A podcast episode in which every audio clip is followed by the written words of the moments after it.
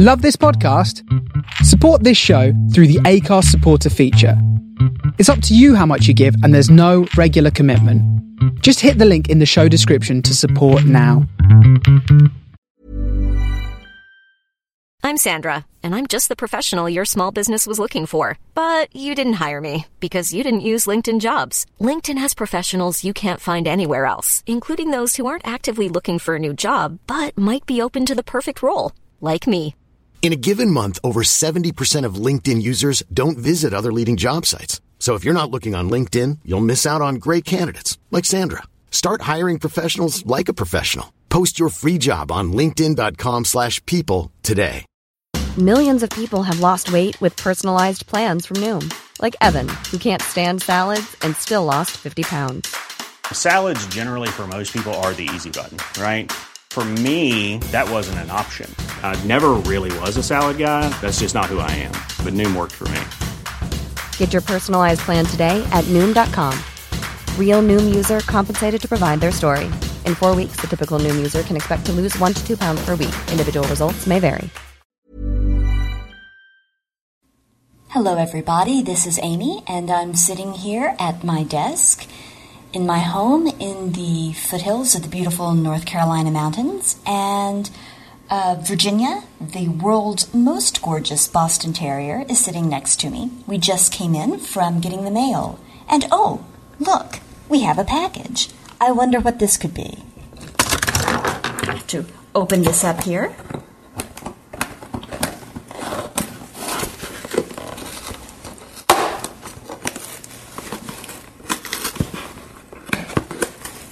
It's bound pretty well.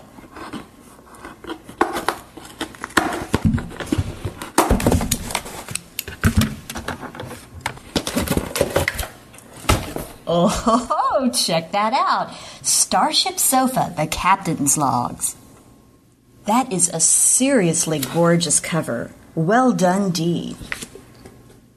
Nice and glossy, gorgeous graphics, and here are the transcripts. Let's see.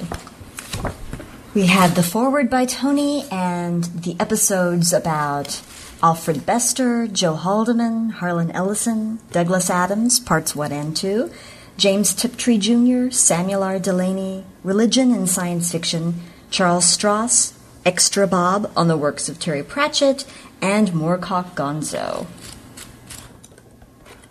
This looks so great. I can't wait to read the transcripts of the shows that I enjoyed so much listening to. And you know what? This is worth it just for the pictures before and after of the transcribers. You brave, brave souls.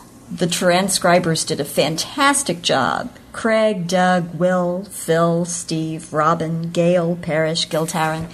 Well done indeed. And you know, it makes a very satisfying sound, too. Yeah, that's 328 pages of joy right there. Ah, the memories of Karen saying there and Tony saying, to be quite honest. And of course, calling things pants.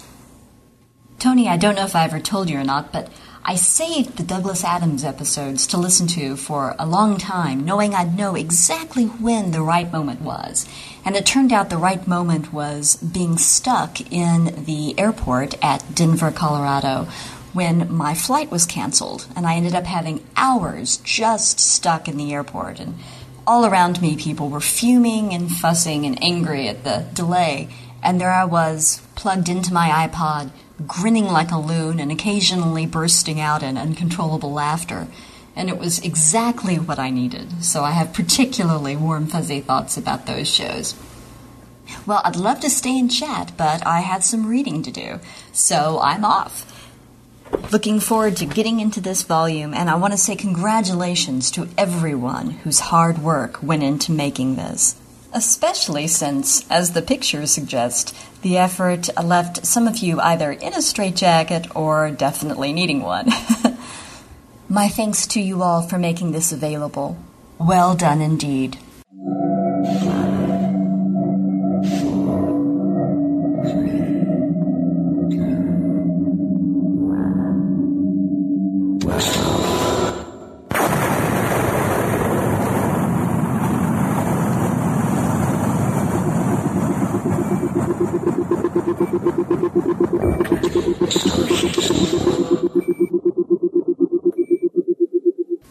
This is the Starship Sofa. Everybody, welcome, hello, and welcome to Aural Delights Show 143. I am your host, Tony C. Smith.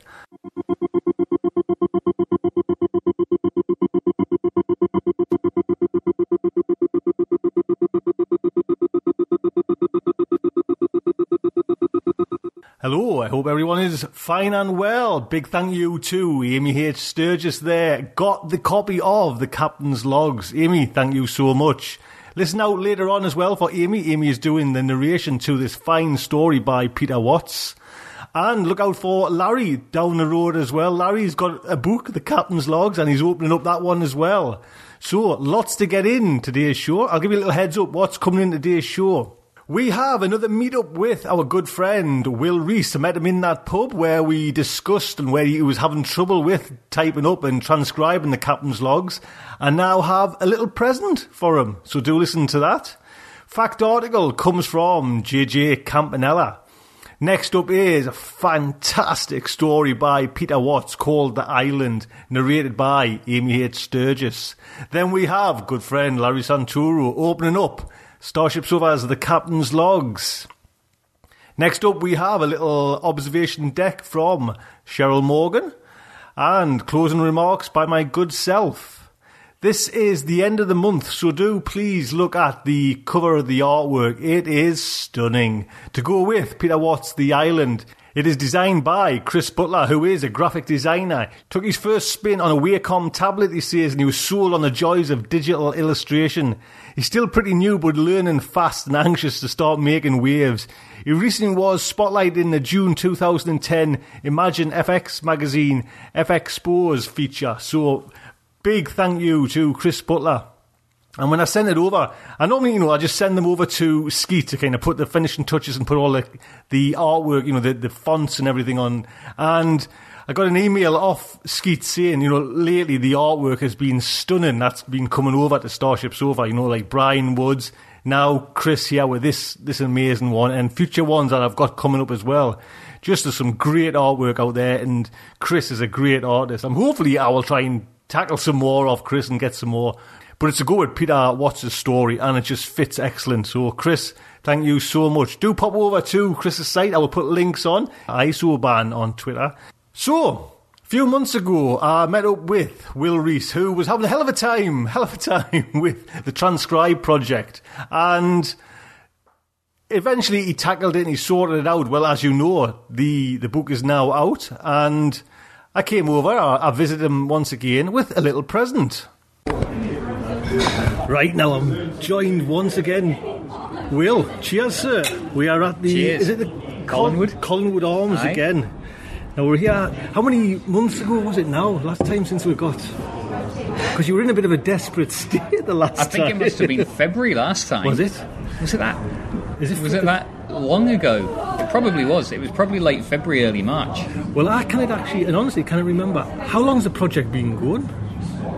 It must have been since before Christmas. Was, Was it not? it? Well, Because I know that I didn't. There's a little parcel here for you, sir. I'm not going to lie. I'm quite excited. Are you? it's um, it's been quite weird. It's it's been actually, I sp- like say, I've, um, there's been a, a show with Kieran on, and even that, you know, because I haven't really spoke to Kieran about, you know, because we're kind of. You split up, you, you know. You don't kind of talk about a, a kind of relationship like that. I've, you know, you kind of talk about other things, Uh-huh. but to talk about Starship Sofa, and you haven't listened to it yet.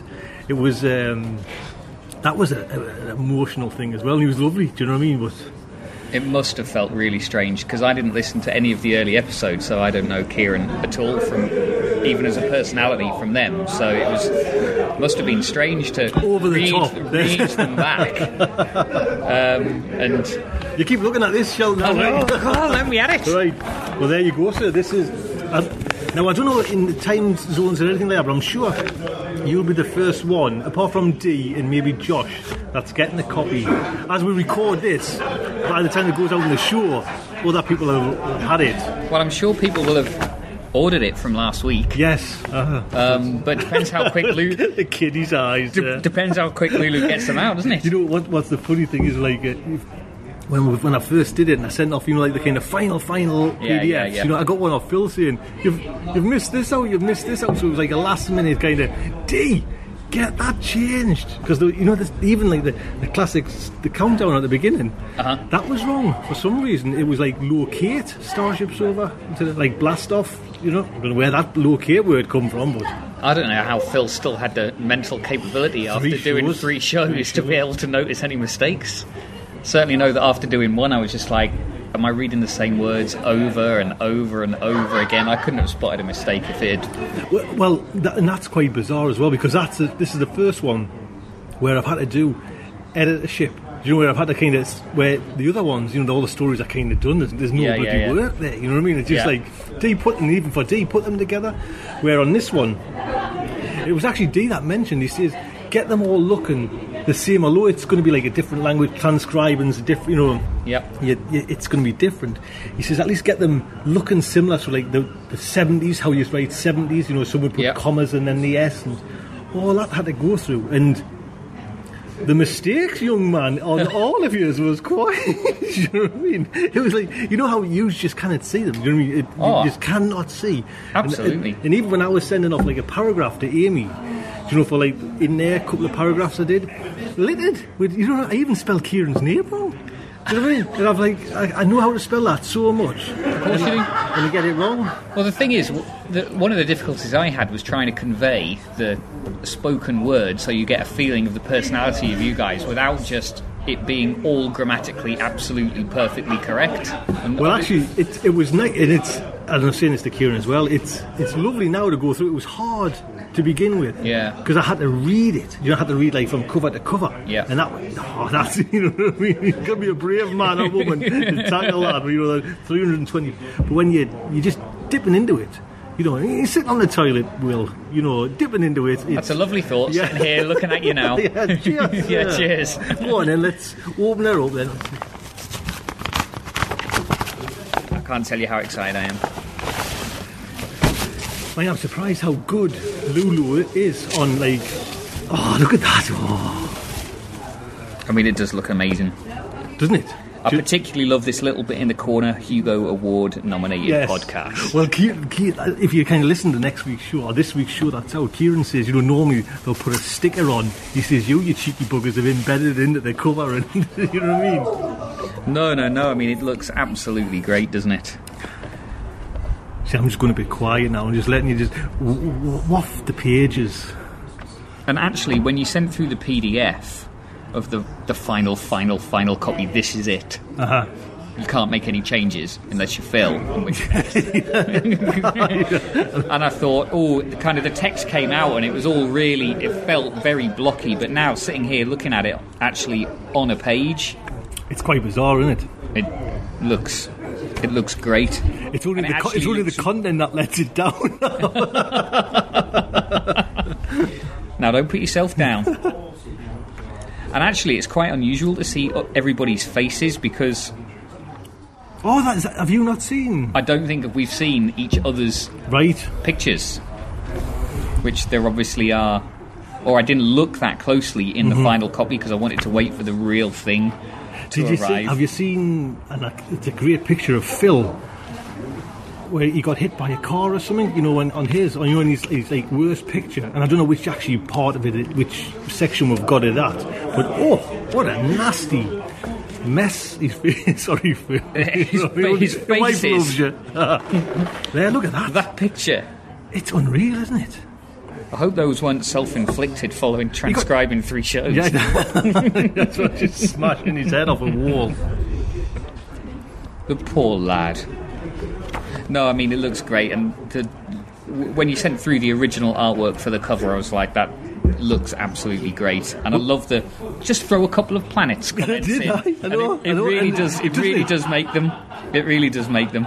Because Dee mentioned straight away when I said this project, you know, he said he's got he had this image of like rivets on a on a ship. Do you know what I mean? And he, that's all he kind of mentioned, rivets on a ship. And then when it came through, there was a couple of things. I think I said to make it like a. As if it's like erratic, the kind of Yep. flames from the engine, and honestly, through a, and the planets he's thrown in are just they're meant to be there, aren't they? Do you know what I mean? Oh, it just looks- absolutely.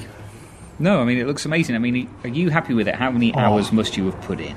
It's not as much as you. not, not Oh, as I'm not much- sure about that. Well, it's, it's. I think it's different from, from you know, like being like an, an, editor or a kind of producer kind of, you know, what I mean, just put pulling it all together. Yeah. To actually, you know, you can do that bit by bit, little sections. There was somewhere along the line where you had to sit down and say, "I've got to get this done." Do you know what I mean? oh, It- absolutely. you know, where I, I was a bit more relaxed. It, it didn't have to be, you know what I mean? I, there was at the end where I've got to get these, you know, full stops. Well, you say you were relaxed, but there were a lot of emails with countdowns on of right. If it's not done by the end of April, that's it. May is the final time. But I mean, uh, obviously, we all understood why. And yeah, there were times when at the start we were like, "Oh, transcribing, how easy can, must it be?" You're just sitting there listening to someone talk. You press pause every now and again. I still think it's like that. then you Do know just what I mean? type away because you can remember everything. And honestly, the first time I actually sat down to do any, it was a, such a shock. I went from sitting there with one ear of my iPhone and the podcast playing that I would just play and pause and play and pause right at the start to realizing that just wasn't going to work. Going to Gilteran for advice, downloading software off the internet, installing it.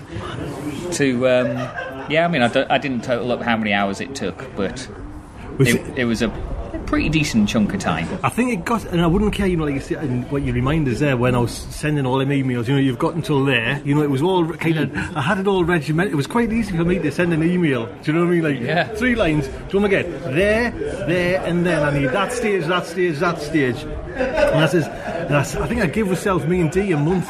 Yeah. And then it, it came down to the end where D said, right, Tony, you need to, you know, you need to do this now.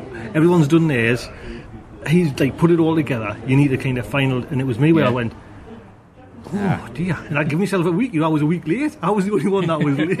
you know, everyone else was on time, right? I was a fucking week late. It's crazy when you sit down and look at it and you think, oh, it'll only take so long for each episode. How many episodes are there? You must have broken it down, and then all of a sudden you realise that it's time consuming. And I, when I was mentioning Kieran as well, you know, some of them. I don't know how big yours was, but I think the the Delany one was twenty odd thousand words. I mean, I think I got off lucky. I think the the time of the duration of the episode that I did was like 59 Which one minutes. did you do? Did you do? I did Harlan Ellison. Uh-huh. So I did. I had 59 minutes, and I noticed some of the others guys had two hours, which is obviously double the amount of time.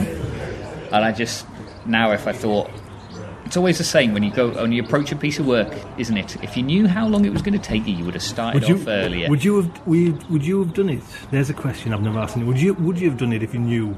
Not Yeah, I think I- because it's that's kind of putting that book in front of you there now is a bit of a sweetener. You know, you kind of forget the hardship. Would you have done it without? Yeah, I think so. I mean, I think once you got down to it, once you got stuck in and you were listening to it, you were thinking, I can't turn back now. Um, and I didn't have it. Uh, The only reason I would have had to turn it down was that I couldn't be bothered. And when you know everybody else is putting the effort in and you know taking time out of their lives, and some people are doing three for goodness sake, you know you you know like I said when we met in February time, there is a real sense of everybody, you know, getting together and doing it for Starship Sofa. So, you know, you, it would be I wish I remember. You know, when you say February, I wish I remember how when we did start. You know, there's obviously sometime them shows there, there will be a time when I've said Yeah. I'm looking for transcribers. Do you know? So, do you think it was the Christmas time roundabout? Or I'm, I mean, I'm terrible with time, but I'm fairly certain that it was on the run up to Christmas you asked for volunteers right. and dished out who was going to do what. And I'm, I'm fairly certain that after Christmas is when I really started getting stuck into it. Starting to worry. yeah, really sure I left it there for two months, and I'm really sure the last two months were manically staying up late. But I'm sure it must have been around then. It must have taken us. Right. I The first deadline was the end of April. The final, mm. final deadline was the end of May. And Then the final, must- final, final one. then the one, please, your lads. one that you missed would probably be the end of June or whatever. So I can't see it being. I can't see it being much later than starting off late November time. Right. I'm just planning for two. You know, volume two. D. Will, where you could. Yeah, I'm in. Actually, I'm, I keep on mentioning it, but there's mentioning jokes, but um, there's never anything planned, so I don't know if there will be or not. Do you know what I mean? It's, But you've, you've started now. no, I know. And actually, it's funny how towards the end, and even on the last day, there was I got a, an email of someone asking profession, another professional transcriber to come over and help. Do you Well, I mean? it's, I've it's starred. I've put a little star Yeah. on our email. Add just two, add two contacts, put in the transcribing file. already. I mean, you know, I'm fairly sure everybody would Well, sure- want to give it another it- go. Well, I'm, I'm guessing Phil would. God, he took three. You know what I mean? If he's taken three this time, sure, you can just slip one in somewhere, can't he? And I'm sure Doug said, or might have been Paresh said something like, yes, but n- not straight away. Do you know what I mean? So, Absolutely, and uh, the, the other thing I guess you know that you would think about is, as you said in last week's podcast, you know, it is a way of raising revenues for you. How many, how many do you think that you can get out that people will continue to buy without then? I'm a bit of a nerd collecting things and collecting series, so if something comes out annually, you can guarantee there you go. that I'll do it or that I'll buy it. But if it came out six monthly, and I know you're having that debate with, you know, the mm. stories, how how often should you do it, and how Well, I- how many could you do? I think weighing them up, the stories would probably the, the volume, the sofa stories would probably, if there was going to be ever one where I had to pick one to keep on doing, I think that would probably be the one. Oh, undoubtedly. I think, I mean, I'm, I haven't even planned anything like that. This is just a kind of one-off. I mean, because we're even we haven't went down, or I haven't even decided went down the decision to get like hardback versions, and you know, there's one Yep. PDF and there's one paperback version, and that's that's all there is there. So, and at the minute, there isn't going to be a two. You know what I mean? At the minute, Well, yeah, but it only, it only takes one person to make a decision to say, Oh, I know. and that person being you, to, And- for it to go again. it's quite easy if there was how you know to do it. You know, I know there's the work, but it's to get that next copy. You know, to get a book out. It's a it's a remarkable easy thing. You know what I mean? I never realised how easy, easy, in inverted commas, it would be to do. But you're absolutely right, and you know you can go and buy it, and you you know you buy books from stores, and you think how different, how many thousands must they have to print for it to all be? and it turns out you're not that many at all, and all you need is And ten that- dedicated people. when I ordered, because I ordered like the first one, that I Yeah. ordered it, and it came within like three days. Yeah. Do you know? So I ordered on one night. There was a spare day, and I'm sure it was the, the next day or the day after it was there. yeah. Do you know? And they came quick as anything. Do you know Yeah. what I mean? And it's funny. That size and that one is what Will Wheaton uses. Yeah, you, you said. Did I mention that on that Yeah, you mentioned it on all shows and like works all blending in together. Do you know what I mean? Yeah, he absolutely. picks that one, and it's like it's cheap as chips for postage. But at the minute, actually, here's a little hint for you, Will, if you want to get your dad one, you know, and your dad, dad Yeah, you know, yeah. it's free postage at the minute, so as well. Is it So, now? yeah. And that actually made a difference because I went and bought another three, so which would have been, I don't know, probably five off for postage for three. It's it was But as you said, great size, great typeface, easy read. Mm-hmm. You wouldn't want to sit down and blast through the whole lot. oh. But you know, for those of us that you know haven't grown up and read or heard of some of these authors sometimes, or Had you heard of all of them authors? I'd, I'd heard of all of them, but I hadn't read something by all of them. Um, but even you know, you want to find out not only about their works, but about them as people, and then you go and look Oh, at it is. yeah, Well, and, and and that's the that's the good thing. That's the nice thing about it. And these authors aren't. Are you a salesman as well? Are you, sa- what, what are you? Yeah, I am. I'm in sales. Can you believe it? Do you another one? Shall I, can I buy that off you? Yeah, yeah. I'm buying back. Fifteen pounds. Oh, I know because I was saying, like, hearing about, you know, when I was talking to him, which is the, the show that's gone, just gone, you haven't listened to yet. Yeah. It wasn't.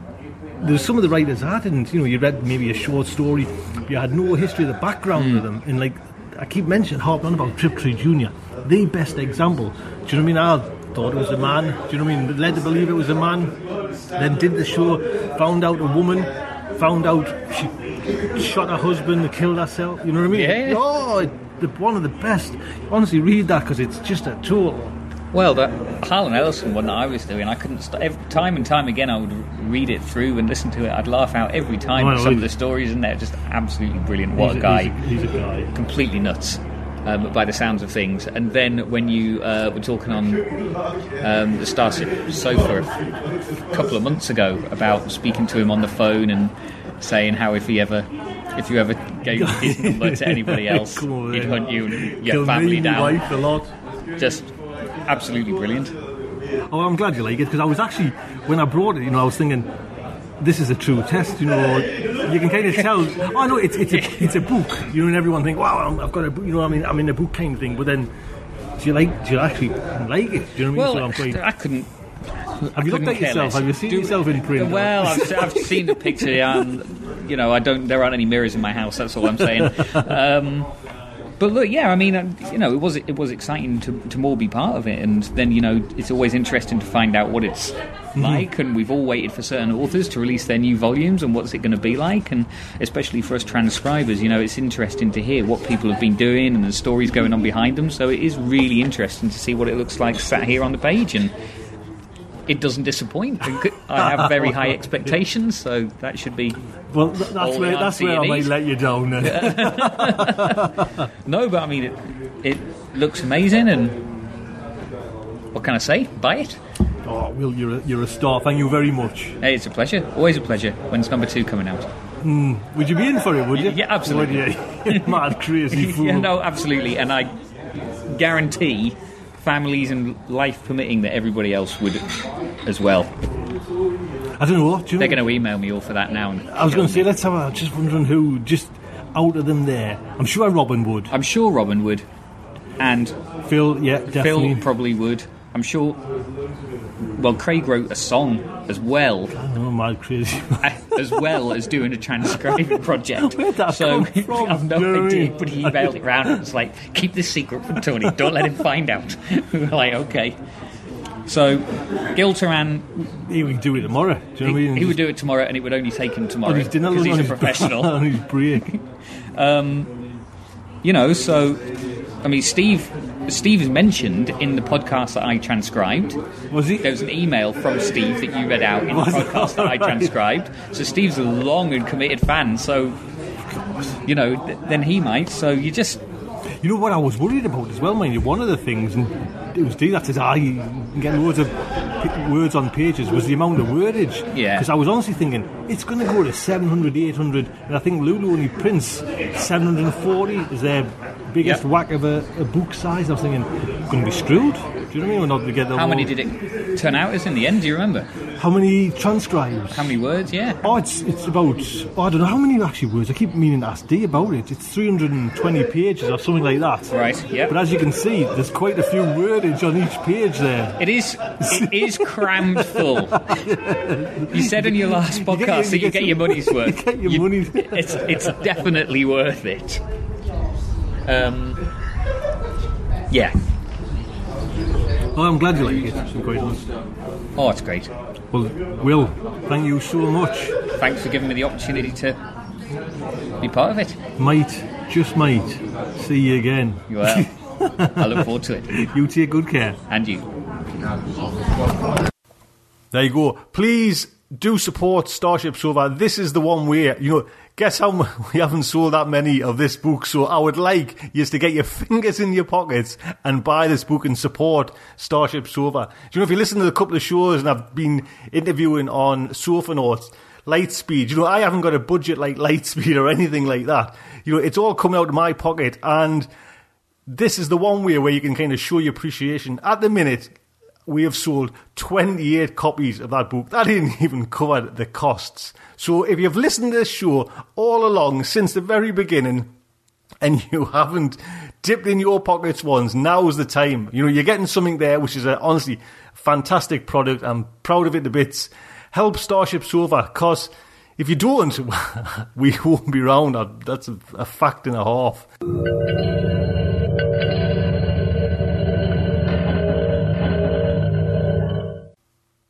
Next up is JJ Campanella.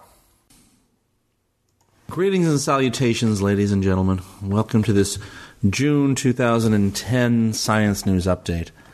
I'm your host for this evening's scientific bacchanalia, Jim Campanella. Let's get started. We have lots to do in so little time. Ah, wow. I'm not even sure how to start this first story. I was simply beyond words when I found out about it. It was sent to me by Julio Flavio Morales Marchini, MD, PhD, and listener from Harvard. Julio wanted to make sure I attributed his original finding of the story to Boing Boing, but I have not seen that posting. As Julio said, the story sounds like something out of a parallel world. I thought I'd comment about that, and I figure that if this is from a parallel world, then it must be from the one in the original Star Trek episode Mirror Mirror. That's the one where evil Spock has the goatee and Kirk has a live in courtesan in his quarters. Sulu is a sadistic homosexual, and the crew women's miniskirts got even shorter, if that's possible. So, this story is about a report in the Journal of the Indian Medical Association from December 2009. A couple of things before we go down the rabbit hole. First, the Journal of the Indian Medical Association is actually respected, and I still can't believe that they published this. The second, the article is real. The abstract could be found in the online database Medline until last week when apparently someone with an even lower tolerance for the horrible than me pulled it out. Third, I have tried without luck to get a copy of the actual article, but I've been unsuccessful. Therefore, as horrible as the story sounds when I talk about it, it may simply be a very badly written abstract. JIMA publishes exclusively in English, and that is certainly not the first language of most Indian physicians. Okay, down the rabbit hole then. The story by doctors Hussein, Rizvi, and Usmani is entitled high frequency ultrasound torturer. And yes, that is what the article is about. Let me read the abstract, which will put it all in context and make you realize why even the abstract was pulled from the official listing. Oh, and any of you who know me realize I simply can't just read the abstract. It has to be done with a certain amount of aplomb. Quote the discernible aim of torture, as everyone believes, and rightly so, is to destroy the personality of an individual in a way that would render his compliance in the future. But to destroy a personality is easier said than done. It requires long sessions of detention and torture. The torturers risk themselves getting exposed. The human rights groups are active all around the world. Ultimately, the personality may not be destroyed much to the chagrin of the torturers, and an unexpected, resilient rebounding may take place. Therefore, with the repertoire of modern knowledge, the strategy may well change in the 21st century. Discrete methods may be employed to selectively destroy areas of the brain by high dosage and high frequency ultrasound. It is completely a non invasive technique that does not leave its fingerprint for painful later denials of subordination. Nevertheless, the personality will change from rightful aggression to slavish submission. The aim of this article is to put forward the theoretical perspective and co founded projection of the darker, menacing side of ultrasound technology so that future generations can be saved from the sin of omission. Unquote. That last sentence rings in my head. Sin of omission? Given the terrible English, did they mean the sin of omission of not using sonic torture or using sonic torture? It's entirely unclear to me what they're proposing. Again, is this a polemic against sonic torture or is it justifying sonic torture as a way to create an efficient, non invasive technique that leaves no scars for Amnesty International to find? I am flummoxed. I did some digging, and doctors Hussein, Rizvi, and Usmani are all respected physicians from the Department of Forensic Medicine in the Medical College of Aligarh Muslim University.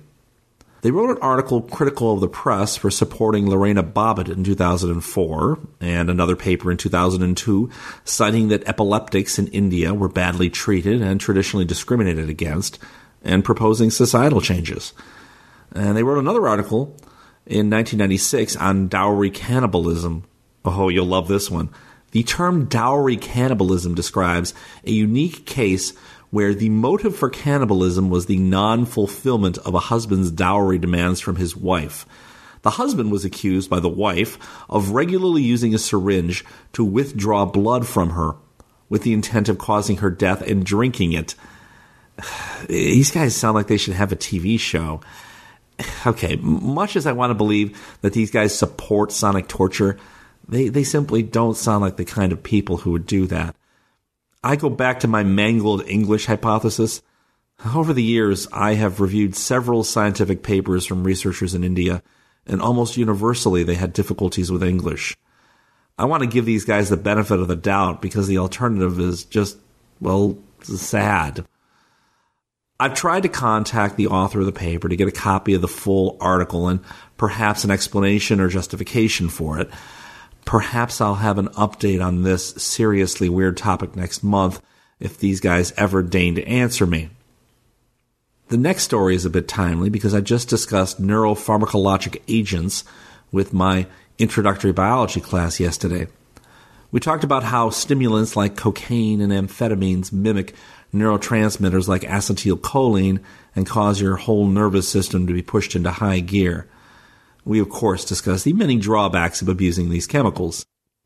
Well, a paper just published in the Journal of Experimental Biology this month from Dr. Ken Lukowiak's lab at the University of Calgary suggests that heavy methamphetamine use may not be all bad if you're a snail. Let me explain. In humans, methamphetamine is highly addictive. It seduces victims by increasing self esteem, sexual pleasure, and inducing euphoria. It's strange, but amphetamines also seem to enhance memory. As the authors write, quote, in addiction, we talk about the drug memory as a pathological memory. It is so potent as to not be easily forgotten, unquote. Since this pathological memory was induced by meth use, the authors wondered whether the user's regular memory was altered as well. This seems like an odd idea given the image of most meth addicts, which does not exactly bring to mind mental geniuses, but it's an interesting premise. Lukowiak and his group used pond snails to examine the question of memory enhancement and methamphetamine. Snails keep their memories about when to breathe through their breathing tubes in a simple three neuron network. Now, that is much simpler than the massive circuits that hold human memories. The researchers decided to find out whether a dose of meth could improve the snail's memory. Snails breathe through their skins when oxygen levels are high, but when oxygen levels start to drop, the snails extend their breathing tubes above the water's surface to supplement the supply of oxygen. Since the drug crosses the snail's skin, the team immersed the snails in deoxygenated pond water spiked with meth and watched to see how it affected their breathing. The snails stopped raising their breathing tubes at between 1 and 3 micromoles per liter of methamphetamine. After finding a dose that altered the snail's behavior, the team then began testing its effects on the mollusk's long term memory. They trained the snails to remember to keep their breathing tubes closed when oxygen levels were low by poking them with a stick every time they tried to open them. High tech, huh? They gave the snails two training sessions separated by an hour. They did this knowing that the snails would remember this for about 24 hours. They tested the snails in deoxygenated pond water 24 hours later, and they were surprised to see that the snails seemed to have no recollection of their training. They popped their breathing tubes above the water's surface and they got stuck with the stick again. Oddly enough, it turned out that to demonstrate that the snails did remember, the researchers had to reproduce the original conditions exactly. When they reintroduced the methamphetamine into the test water, the snails suddenly remembered to keep their breathing tubes closed. This result is interesting because it could explain why it's so hard for human addicts to kick the habit when returning to old haunts that trigger addiction memory. They then tested the snails to determine whether meth could improve their memories. First, they immersed the snails in meth laced pond water. Then they moved them into regular deoxygenated pond water and gave them a training session that the snails would only be able to recall for a few hours. In theory, the snails should have forgotten their training 24 hours later, but would the meth improve the snails' memory so that they would remember to keep their breathing tubes closed a day later? It did. A dose of meth prior to training improved the snail's memory, allowing them to recall a lesson that should have been long forgotten. And when the team tested whether they could mask the meth memory with another memory, they found that the meth memory was much stronger and harder to mask. The conclusion to all this drug testing? Well, memories formed under the influence of meth seem to be harder to forget, possibly because the drug disrupts the mechanisms of forgetting. Since some forms of ADD treatment seem to have methamphetamine like properties, I am wondering whether the abuse of these drugs as a study aid by some high schoolers is not justified in some weird way. Maybe those ADD medications really do help to retain memories. I will present the next story quickly. It's interesting to me since I have young kids, but it may not come onto the radar at all of most people who don't have kids or don't have kids that are quite as young anymore as mine. Boston College psychologist Dr. James Russell presented this finding at the May 28th Association for Psychological Science annual meeting. Russell has evidence that children less than age 5 do not recognize disgust on adult faces. Until age 5, children see disgust as just another form of anger. Russell regards these new results as consistent with his controversial rejection of an influential theory that six emotions are built into humans from birth happiness, sadness, anger, fear, surprise, and disgust, and that each of these appears as a distinctive facial expression displayed by people everywhere. Instead, Russell proposes that two core feeling dimensions, high arousal and low arousal, and positive reaction to negative reaction provide the building blocks for emotions that get elaborated in each culture. Russell's team has previously found that a majority of children misidentify feelings expressed in adults' facial expressions. Even at age 14, a substantial minority still errs on this task. And you fans out there of the Fox TV show Lie to Me are probably finding this story fascinating at about this point. In two new experiments, Russell observed that youngsters often know the meanings of words for emotions before they can comprehend the meanings of the facial expressions that go with them. The researchers studied nearly 600 children aged 2 to 7. Kids viewed images on a computer screen of adults displaying the six basic emotional expressions. The kids' task was to assign faces to boxes at the bottom of the screen that had been designated for specific emotions. At age two, children's accuracy was limited to putting happy faces in a happy box. Toddlers treated all negative emotional expressions as just being plain angry. Shortly after age three, an appreciation of sad faces emerged, and about a year later, kids could accurately identify angry faces and had generally stopped putting faces with other negative expressions into the angry box. Correct designations of other facial expressions soon followed, with comprehension of disgusted faces finally appearing last. Now, other psychological researchers point out that even though young children may not be able to identify disgust on somebody's face, they can still understand the concept of disgust through their understanding of things that are gross or icky. Now, I can attest to that. My daughter certainly understands gross, and she does not hesitate to inform us of her disgust at our selections of food at most meal times. Onwards and upwards. Dr. Denise Chen, a psychologist at Rice University, studied 20 heterosexual couples that had been living together, either married or unmarried, for one to seven years. She presented her data on these couples at the May 29th Association for Psychological Sciences annual convention. What Chen studied was whether partners could tell what emotions the other was feeling simply through smell. Yes, as in, Good morning, dear. Oh my, but you smell happy today. Chen used underarm pads to collect sweat from participants as they watched videos that induced self reported happiness, fear, sexual arousal, or neutral feelings. Volunteers then sniffed odors from four jars containing sweat from either the person's partner or a stranger of the opposite sex. The participants tried to identify one smell that came from a person experiencing a particular feeling, such as happiness. One jar contained sweat collected during an emotional video, and the rest contained sweat collected during a quote unquote neutral video. Overall, participants detected specific emotions from their partner's body odor, nearly two thirds of the time. Couples that had lived together the longest did best at identifying each other's emotional odors, Chen reported. Accuracy fell to about 50% for opposite sex strangers. Make of this odd story what you will, but it certainly brings to bear evidence for that old literary saw of smelling fear.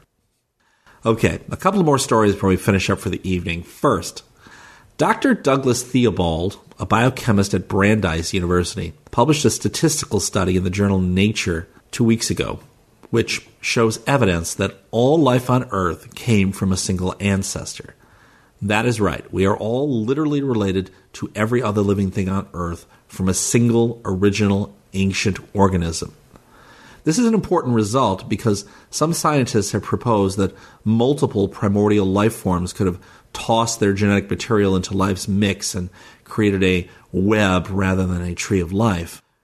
For his analysis, Theobald selected 23 proteins that are found across the taxonomic spectrum but have structures that differ from one species to another. He looked at those proteins in 12 different species, four each from the bacterial, archaeal, and eukaryotic domains of life. Then he performed computer simulations to evaluate how likely the various evolutionary scenarios were to produce the observed array of proteins. He found that scenarios featuring a universal common ancestor won hands down against even the best performing multi ancestor models. Theobald says, quote, the universal common ancestor models didn't just explain the data better, they were also the simplest, so they won on both counts. Theobald's study did not address how many times life may have arisen on Earth. Life could have originated a whole bunch of times, but his model study suggests that only one of those primordial events yielded the present array of organisms living today. The final story of the evening is a bisphenol update. If you have been a regular listener over the last few months, you know that I have talked about the plastic additive bisphenol A several times and its negative effects on human and animal physiology. New laboratory studies in Japan indicate that the fluorinated twin of BPA, called bisphenol AF or BPAF, may be even more potent than BPA in altering the effects of steroid hormones such as estrogens on the body. Dr. Yasuyuki Shimohigashi of Kyushu University reported April 28th in the journal Environmental Health Perspectives that BPAF, which is a, an ingredient of hard plastics, may be BPA's nastier evil twin. The chemical's fluorine atoms appear to give it a strong affinity for the two best studied estrogen receptors estrogen receptor alpha and estrogen receptor beta.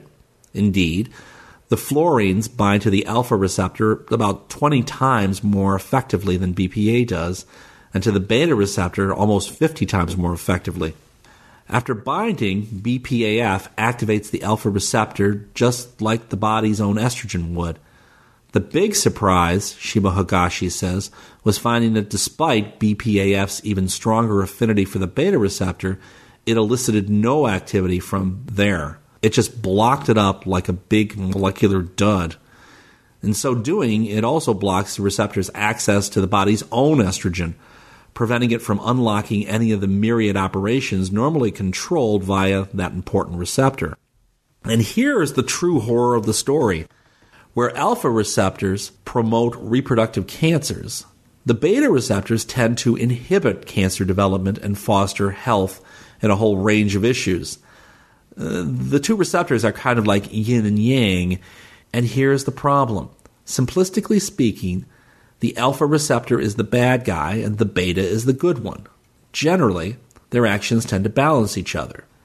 And that's what appears to make BPAF such a double edged sword by increasing alpha receptor activity and then shutting down the beta receptors' countervailing functions, BPAF appears to shift endocrine action toward even greater toxicity.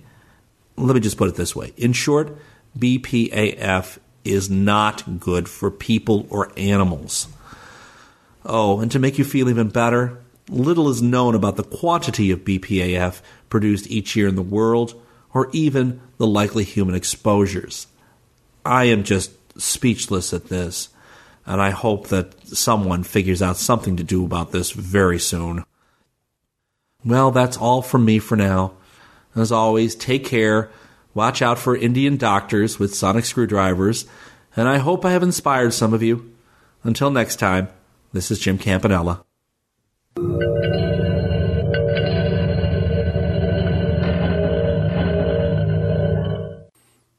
Jim, thank you so much. Been sending over some stories to Mr. JJ Campanella as well, so look out for them soon. Next up is the main fiction, and it's The Island by Peter Watts. This came out in the collection The Space Opera 2, edited by Gardner Dozois and Jonathan Strahan. It's up for a Hugo Award as well, so please, you've got until the end of July, I think around about maybe the 31st of July, to put your votes in for. Don't forget, Starship Sofa as well. We're up for a Hugo Award for Best Fanzine, and Peter Watts with The Island. It is narrated by our good friend Amy H. Sturgis. Amy, thank you so much for this. I'll put a link on Amy's site. You can go over there and have a look at Amy's site, what she's been up to, new books she's got out herself. So the Starship Sofa and the Aural Delights is very proud to present The Island by Peter Watts. We are the cavemen. We are the ancients, the progenitors, the blue collar steel monkeys. We spin your webs and build your magic gateways, thread each needle's eye at 60,000 kilometers a second. We never stop. We never even dare to slow down, lest the light of your coming turn us to plasma. All for you. All so you can step from star to star without dirtying your feet in these endless, empty wastes between. Is it really too much to ask that you might talk to us now and then? I know about evolution and engineering. I know how much you've changed. I've seen these portals give birth to gods and demons and things we can't begin to comprehend. Things I can't believe were ever human. Alien hitchhikers, maybe, riding the rails we've left behind. Alien conquerors. Exterminators, perhaps. But I've also seen those gates stay dark and empty until they faded from view. We've inferred diebacks and dark ages, civilizations burned to the ground and others rising from their ashes. And sometimes, afterwards, the things that come out look a little like the ships we might have built back in the day. They speak to each other radio, laser, carrier neutrinos and sometimes their voices sound something like ours. There was a time we dared to hope that they really were like us, that the circle had come round again and closed on beings we could talk to. I've lost count of the times we tried to break the ice. I've lost count of the eons since we gave up. All these iterations fading behind us all these hybrids and posthumans and immortals, gods and catatonic cavemen trapped in magical chariots they can't begin to understand, and not one of them ever pointed a com laser in our direction to say, hey, how's it going? Or, guess what? We cured Damascus disease. Or even, thanks guys, keep up the good work. We're not some fucking cargo cult. We're the backbone of your goddamn empire. You wouldn't even be out here if it weren't for us. And you're our children. Whatever you've become, you were once like this, like me. I believed in you once. There was a time long ago when I believed in this mission with all my heart. Why have you forsaken us? And so Another build begins. This time I open my eyes to a familiar face I've never seen before. Only a boy, early twenties perhaps, physiologically. His face is a little lopsided, the cheekbone flatter on the left than the right. His ears are too big. He looks almost natural. I haven't spoken for millennia. My voice comes out a whisper. Who are you? Not what I'm supposed to ask, I know. Not the first question anyone on Eriophora asks after coming back. I'm yours, he says. And just like that, I'm a mother. I want to let it sink in, but he doesn't give me the chance. You weren't scheduled, but Chimp wants extra hands on deck. Next build's got a situation. So the chimp is still in control. The chimp is always in control. The mission goes on. Situation? I ask. Contact scenario, maybe. I wonder when he was born. I wonder if he ever wondered about me before now. He doesn't tell me. He only says, sun up ahead, half light year. Chimp thinks maybe it's talking to us. Anyhow, my son shrugs. No rush, lots of time. I nod, but he hesitates. He's waiting for the question, but I already see a kind of answer in his face. Our reinforcements were supposed to be pristine, built from perfect genes buried deep within Eri's iron basalt mantle, safe from the sleeting blue shift. And yet this boy has flaws. I see the damage in his face. I see those tiny flipped base pairs resonating up from the microscopic and binging him just a little off kilter. He looks like he grew up on the planet. He looks born of parents who spent their whole lives hammered by raw sunlight. How far out must we be by now if even our own perfect building blocks have decayed so? How long has it taken us? How long have I been dead? How long? It's the first thing everyone asks. After all this time, I don't want to know. He's alone at the tac tank when I arrive on the bridge, his eyes full of icons and trajectories. Perhaps I see a little of me in there, too.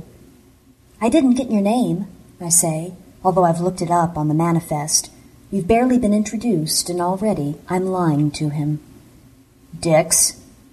He keeps his eyes on the tank. He's over 10,000 years old, alive for maybe 20 of them. I wonder how much he knows, who he's met during those sparse decades. Does he know Ishmael? Or Connie? Does he know if Sanchez got over his brush with immortality? I wonder, but I don't ask. There are rules. I look around. We're it? Dix nods. For now. Bring back more if we need them, but his voice trails off. Yes? Nothing. I join him at the tank. Diaphanous veils hang within, like frozen, color coded smoke. We're on the edge of a molecular dust cloud. Warm, semi organic, lots of raw materials formaldehyde, ethylene glycol, the usual prebiotics. A good spot for a quick build. A red dwarf glowers dimly at the center of the tank. The chimp has named it DHF 428 for reasons I've long since forgotten to care about. So, fill me in, I say. His glance is impatient, even irritated. You too? What do you mean? Like the others, on the other builds, Chimp can just squirt the specs, but they want to talk all the time. Shit, his link's still active. He's online. I force a smile. Just a a cultural tradition, I guess. We talk about a lot of things. It helps us reconnect after being down for so long. But it's slow, Dix complains. He doesn't know. Why doesn't he know? We've got half a light year, I point out. There's some rush?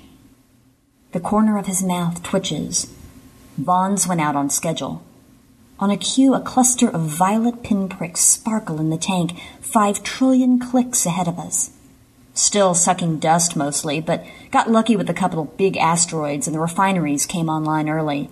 First components already extruded. Then Chimp sees these fluctuations in solar output, mainly infra, but extends into visible. The tank blinks at us. The dwarf goes into time lapse. Sure enough, it's flickering.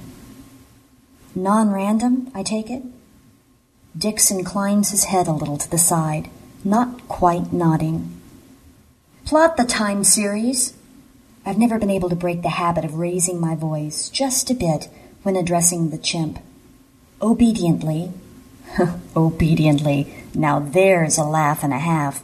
The AI wipes the spaceship and replaces it with a string of luminous dots, jammed together at one end, stretched thin at the other, the spaces between expanding from left to right.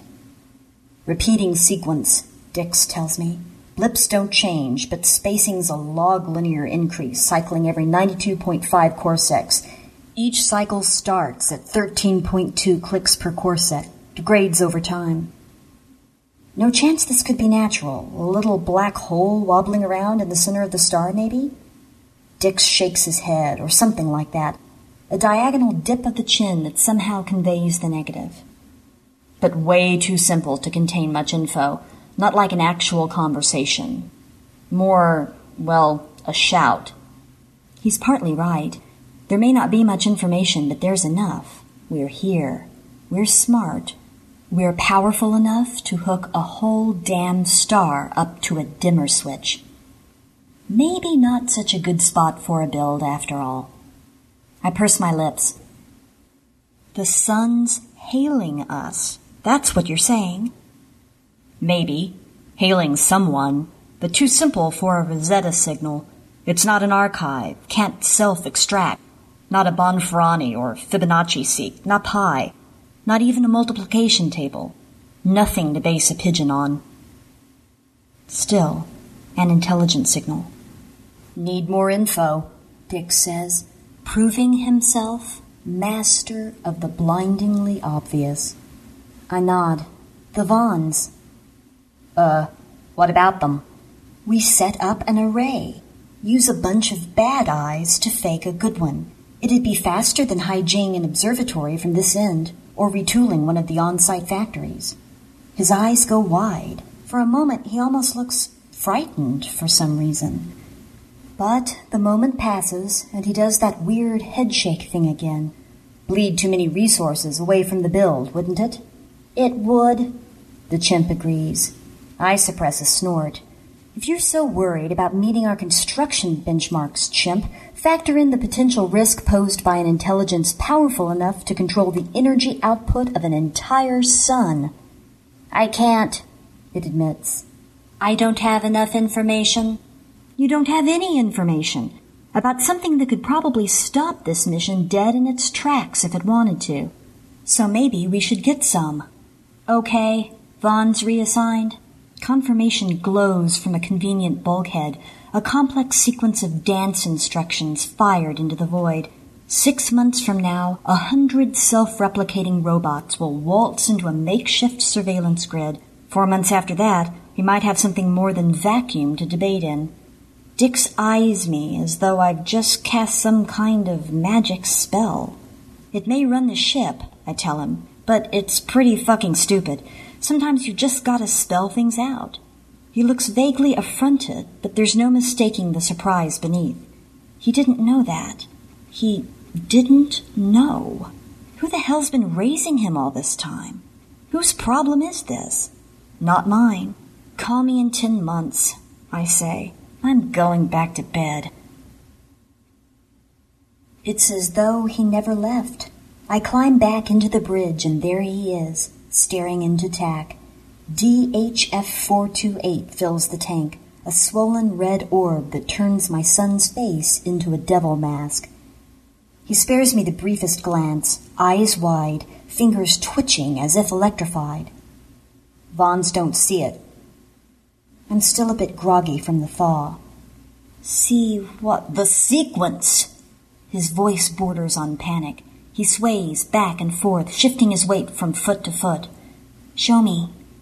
Tac splits down the middle. Cloned dwarves burn before me now, each perhaps twice the size of my fist. On the left, an Eri's eye view. DHF 428 stutters as it did before, as it presumably has these past ten months. On the right, a compound eye composite, an interferometry grid built by a myriad precisely spaced Vons the rudimentary eyes layered and parallaxed into something approaching high resolution. Contrast on both sides has been conveniently cranked up to highlight the dwarf's endless winking from merely human eyes. Except it's only winking from the left side of the display. On the right, 428 glowers, steady as a standard candle. Chimp, any chance the grid just isn't sensitive enough to see the fluctuations? No. Huh. I try to think of some reason it would lie about this. Doesn't make sense, my son complains. It does, I murmur, if it's not the sun that's flickering. But is flickering. He sucks his teeth. You can see it fl- Wait, you mean something behind the Vons? Between between them and us? Hmm. Some kind of filter. Dix relaxes a bit. Wouldn't we've seen it though? Wouldn't the Vons have hit it going down? I put my voice back into chimp com mode. What's the current field of view for Eri's forward scope? 18 mics, the chimp reports. At 428's range, the cone is 3.34 light secs across. Increase to 100 light secs. The Eri's eye partition swells, obliterating the dissenting viewpoint. For a moment, the sun fills the tank again, paints the whole bridge crimson. Then it dwindles, as if devoured from within. I notice some fuzz in the display. Can you clear that noise? It's not noise, the chimp reports. It's dust and molecular gas. I blink. What's the density?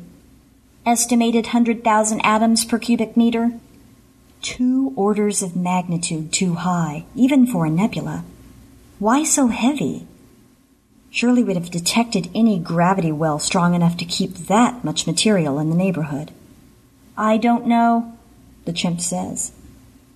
I get the queasy feeling that I might. Set field of view to 500 light secs. Peak false color at near infrared. Space grows ominously murky in the tank. The tiny sun at its center, thumbnail size now, glows with increased brilliance, an incandescent pearl in muddy water. A thousand light secs, I command. There, Dix whispers, Real space reclaims the edges of the tank, dark, clear, pristine. 428 nestles at the heart of a dim spherical shroud. You find those sometimes, discarded cast offs from companion stars whose convulsions spew gas and rads across light years. But 428 is no nova remnant. It's a red dwarf, placid, middle aged, unremarkable except for the fact that it sits dead center of a tenuous gas bubble 1.4 AUs across, and for the fact that this bubble does not attenuate or diffuse or fade gradually into that good night. No, unless there is something seriously wrong with the display, this small spherical nebula extends about 350 light secs from its primary and then just stops its boundary far more knife edged than nature has any right to be. For the first time in millennia, I miss my cortical pipe. It takes forever to saccade search terms into the keyboard in my head to get the answers I already know. Numbers come back. Chimp, I want false color peaks at 335, 500, and 800 nanometers. The shroud around 428 lights up like a dragonfly's wing, like an iridescent soap bubble. It's beautiful, whispers my awestruck son. It's photosynthetic, I tell him. Pheophytin and eumelanin, according to Spectro, there are even hints of some kind of lead-based Kuiper pigment soaking up X-rays in the picometer range. Chimp hypothesizes something called a chromatophore, branching cells with little aliquots of pigment inside, like particles of charcoal dust. Keep those particles clumped together and the cells effectively transparent. Spread them out through the cytoplasm, and the whole structure darkens, dims whatever EM passes through from behind. Apparently, there were animals back on Earth with cells like that. They could change color, pattern match to their background, all sorts of things. So there's a membrane of of living tissue around that star, I say, trying to wrap my head around the concept. Uh, a meat balloon. Around the whole damn star. Yes, the chimp says. But that's. Jesus, how thick would it be? No more than two millimeters? Probably less. How so? If it was much thicker, it would be more obvious in the visible spectrum. It would have had a detectable effect on the von Neumanns when they hit it. That's assuming that its cells, I guess, are like ours. The pigments are familiar. The rest might be too. It can't be too familiar. Nothing like a conventional gene would last two seconds in that environment, not to mention whatever miracle solvent that thing must use as antifreeze. Okay, let's be conservative then. Say mean thickness of a millimeter. Assume a density of water at STP. 1.4 yottagrams. Dix and the chimp reply, almost in unison. That's, uh, half the mass of Mercury, the chimp adds helpfully. I whistle through my teeth. And that's one organism? I don't know yet. It's got organic pigments. Fuck, it's talking. It's intelligent. Most cyclic emanations from living sources are simple biorhythms, the chimp points out. Not intelligent signals. I ignore it and turn to Dix. Assume it's a signal. He frowns. Chimp says, Assume. Use your imagination. I'm not getting through to him. He looks nervous. He looks like that a lot, I realize. If someone were signaling you, I say, then what would you do? Signal. Confusion on that face and a fuzzy circuit closing somewhere. Back? My son is an idiot. And if the incoming signal takes the form of systematic changes in light intensity, how? Use the BI lasers alternated to pulse between 700 and 3000 nanometers. Can boost an interlaced signal into the exawatt range without compromising our fenders.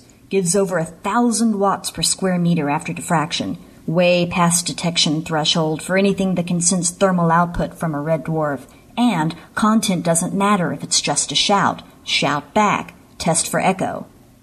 Okay, so my son is an idiot savant. And he still looks unhappy. But Chimp, he says no real information there, right? And that whole other set of misgivings edges to the fore again. He. Dix takes my silence for amnesia. Too simple, remember? Simple click train. I shake my head.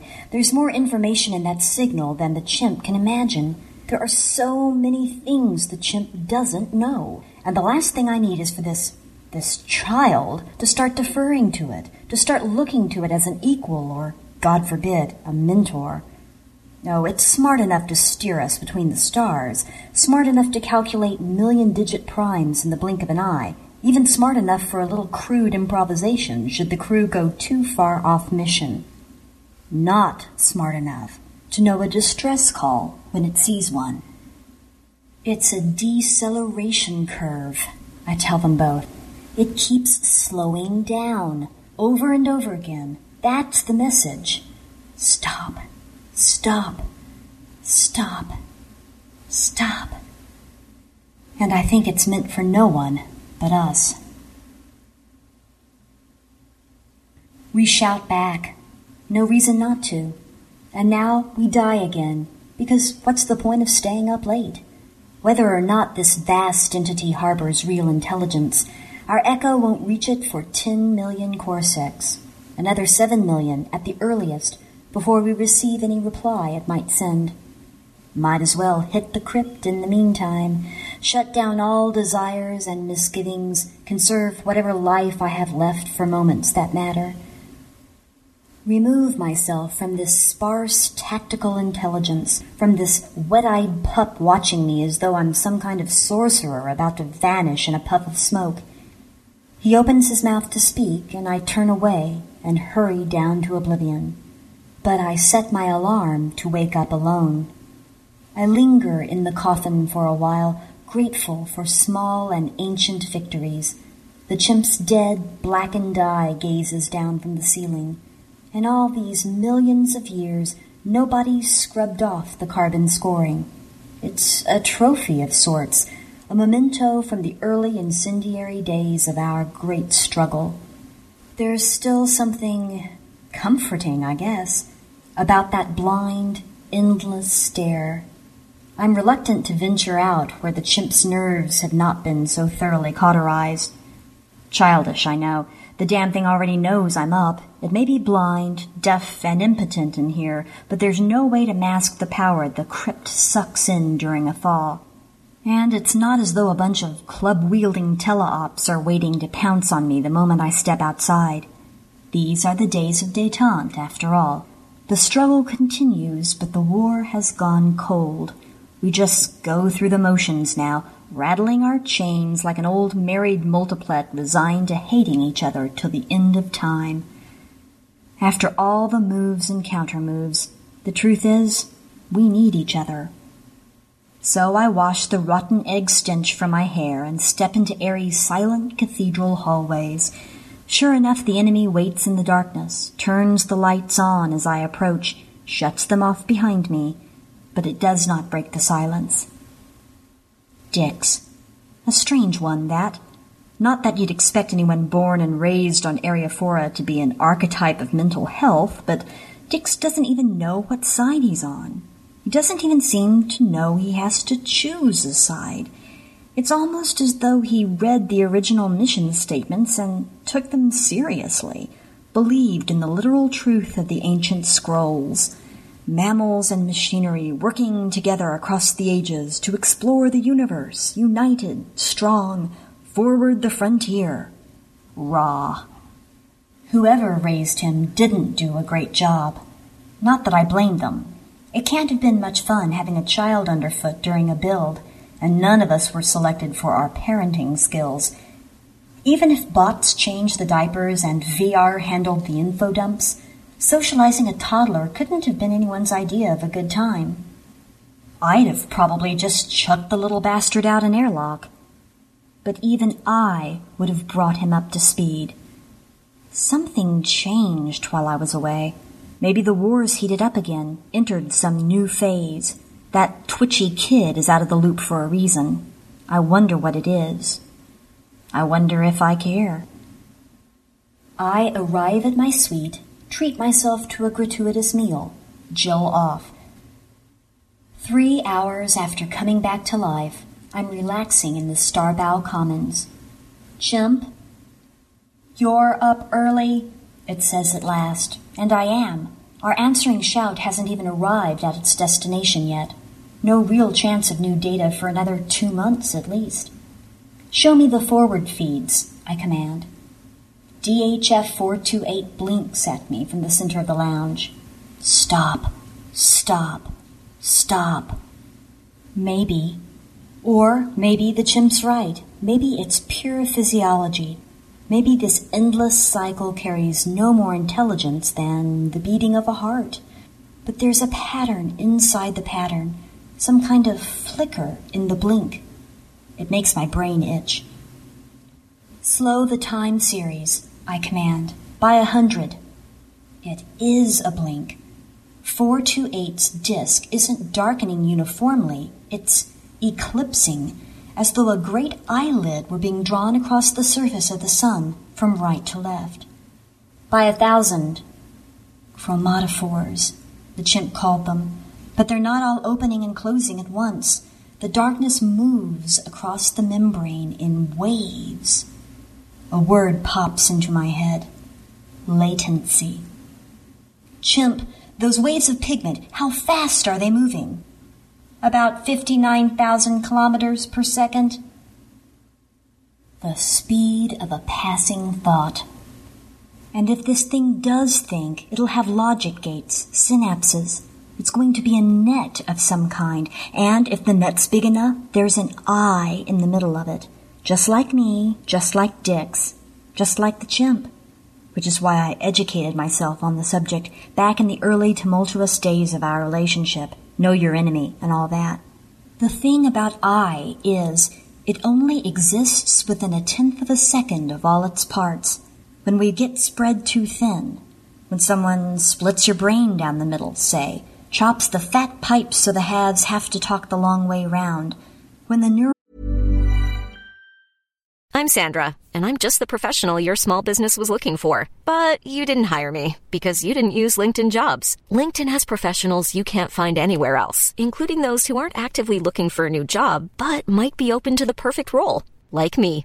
In a given month, over 70% of LinkedIn users don't visit other leading job sites. So if you're not looking on LinkedIn, you'll miss out on great candidates like Sandra. Start hiring professionals like a professional. Post your free job on linkedin.com/people today. Millions of people have lost weight with personalized plans from Noom, like Evan, who can't stand salads and still lost 50 pounds. Salads, generally, for most people, are the easy button, right? For me, that wasn't an option. I never really was a salad guy. That's just not who I am. But Noom worked for me. Get your personalized plan today at Noom.com.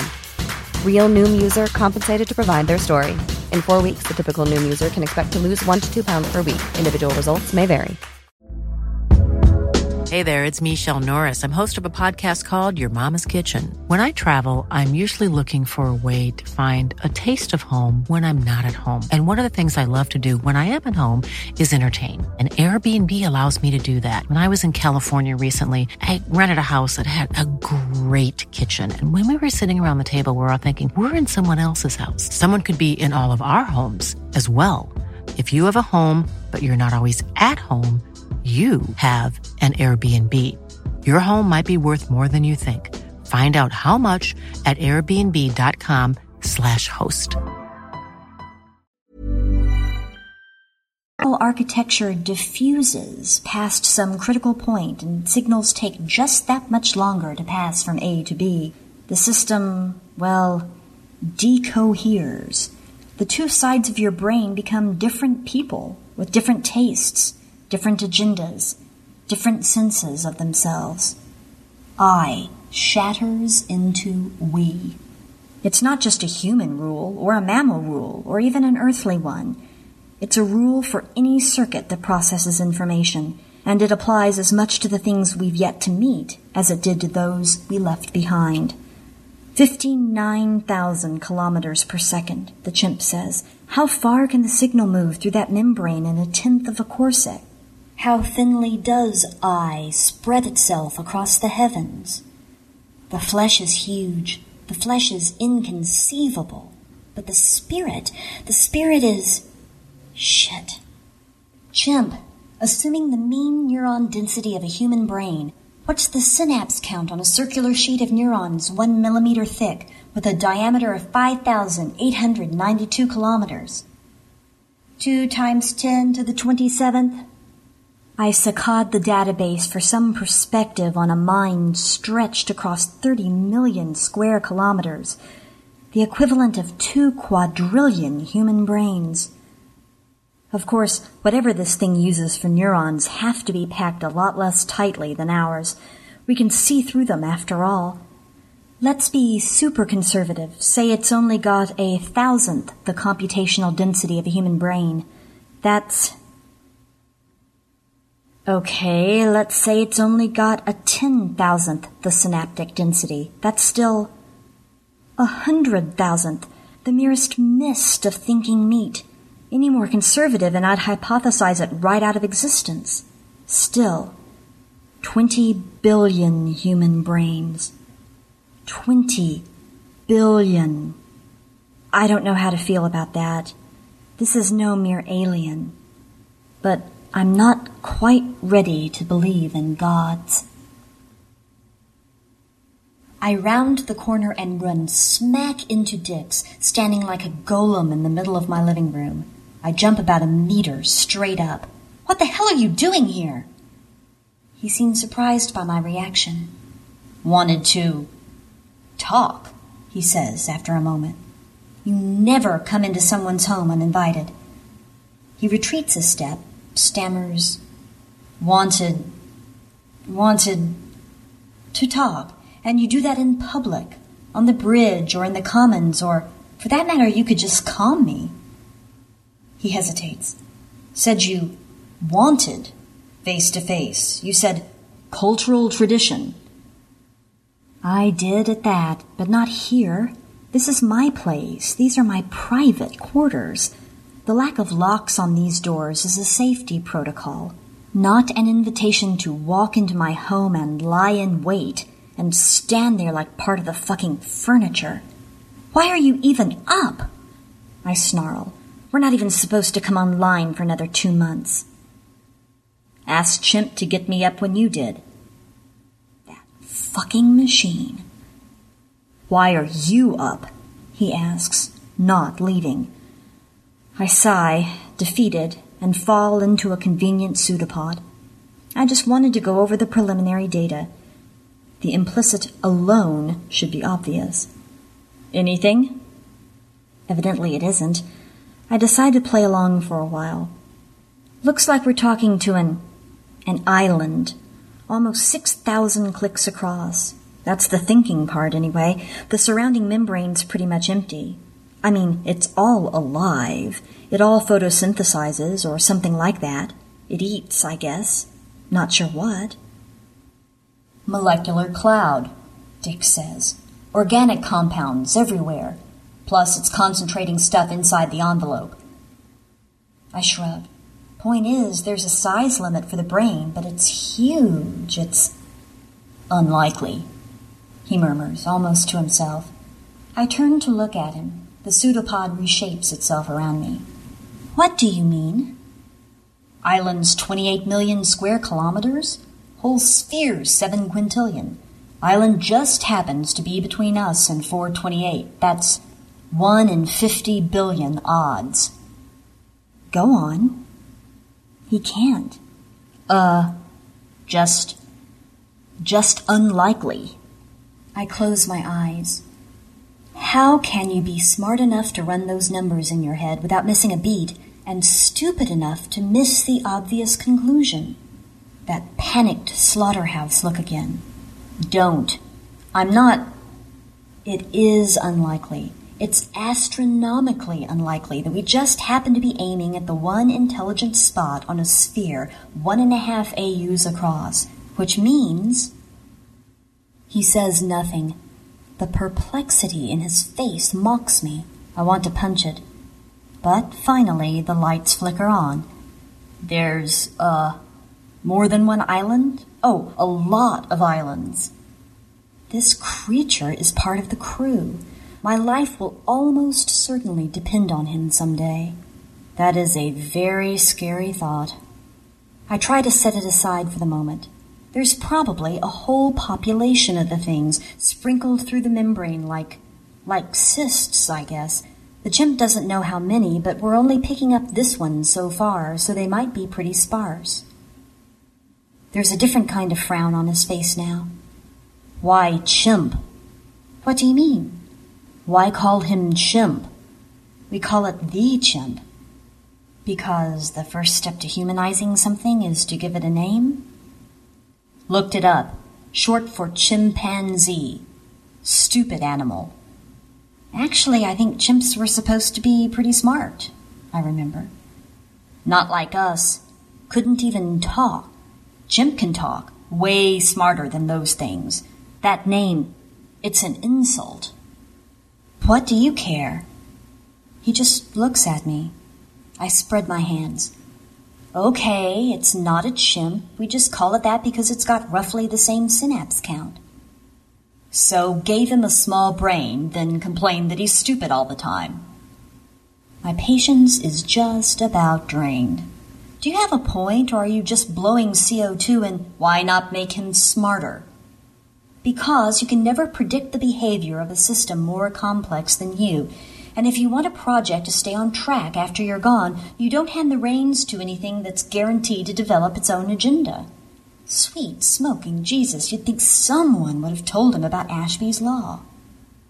So they lobotomized him, Dix says after a moment.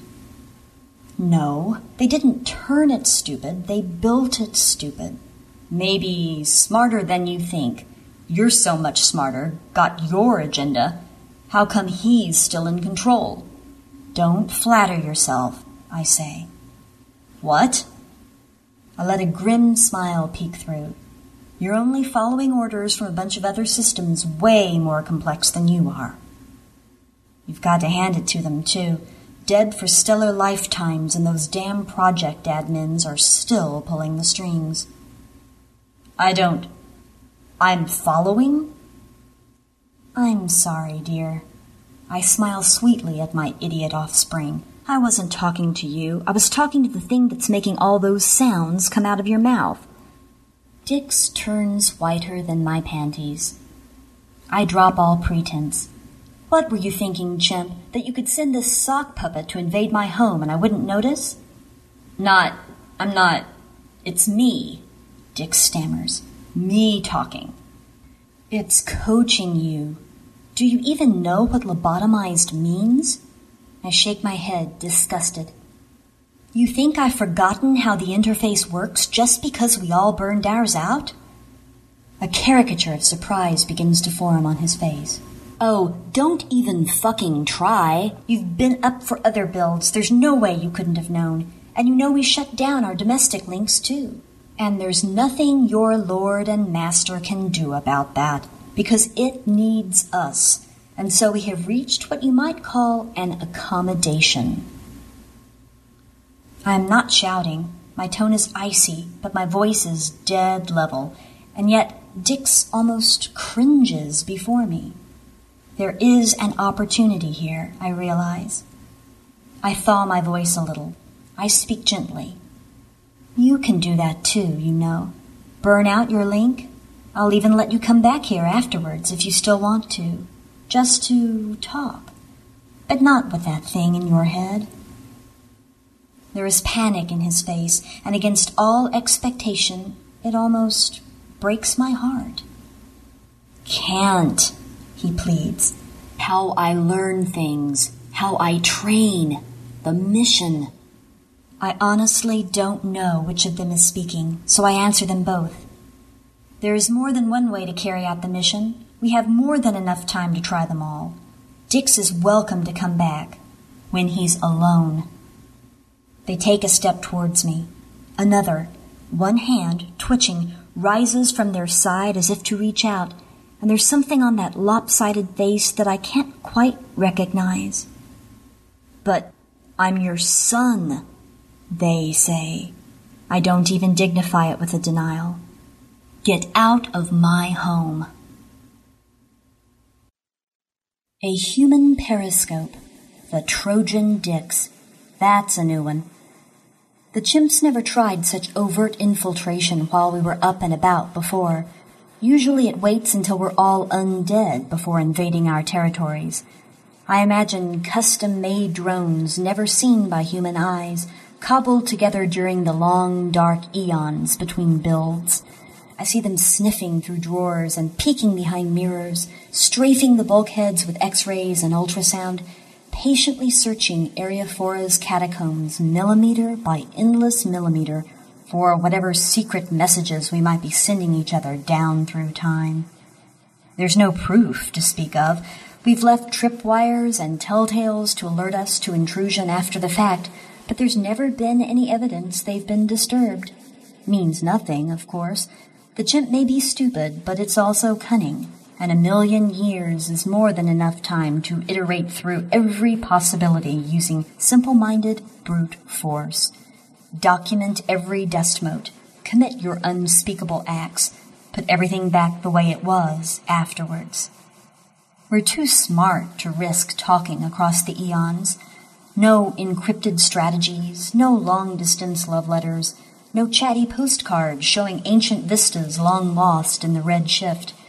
We keep all that in our heads, where the enemy will never find it. The unspoken rule is that we do not speak unless it is face to face. Endless, idiotic games. Sometimes I almost forget what we're squabbling over. It seems so trivial now, with an immortal in my sights. Maybe that means nothing to you. Immortality must be ancient news from whatever peaks you've ascended by now, but I can't even imagine it, although I've outlived worlds. All I have are moments, two or three hundred years to ration across the lifespan of a universe. I could bear witness to any point in time, or any hundred thousand if I slice my life thinly enough. But I will never see everything. I will never see even a fraction. My life will end. I have to choose. When you come to fully appreciate the deal you've made, 10 or 15 builds out, when the trade off leaves the realm of mere knowledge and sinks deep as cancer into your bones, you become a miser. You can't help it. You ration out your waking moments to the barest minimum, just enough to manage the build, to plan your latest countermove against the chimp. Just enough, if you haven't yet moved beyond the need for human contact, for sex and snuggles and a bit of warm mammalian comfort against the endless dark. And then you hurry back to the crypt to hoard the remains of a human lifespan against the unwinding of the cosmos. There's been time for education, time for a hundred postgraduate degrees thanks to the best caveman learning tech. I've never bothered. Why burn down my tiny candle for a litany of mere fact, fritter away my precious, endless, finite life. Only a fool would trade book learning for a ringside view of the Cassiopeia remnant, even if you do need false color enhancement to see the fucking thing. Now, though, now I want to know. This creature crying out across the gulf, massive as a moon, wide as a solar system, tenuous and fragile as an insect's wing, I'd gladly cash in some of my life to learn its secrets. How does it work? How can it even live here at the edge of absolute zero, much less think? What vast, unfathomable intellect must it possess to see us coming from over half a light year away, to deduce the nature of our eyes and our instruments, to send a signal we can even detect, much less understand? and what happens when we punch through it at a fifth the speed of light. I call up the latest findings on my way to bed, and the answer hasn't changed. Not much. The damn thing's already full of holes.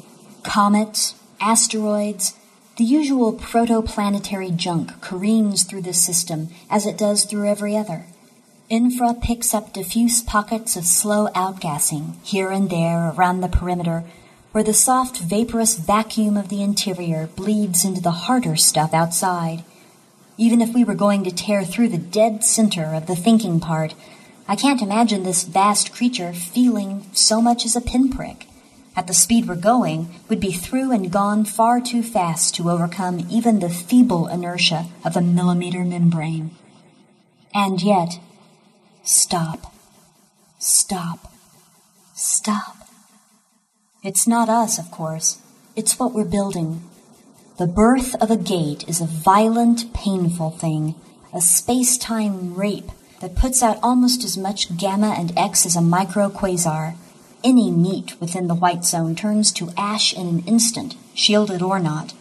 It's why we never slow down to take pictures. One of the reasons, anyway.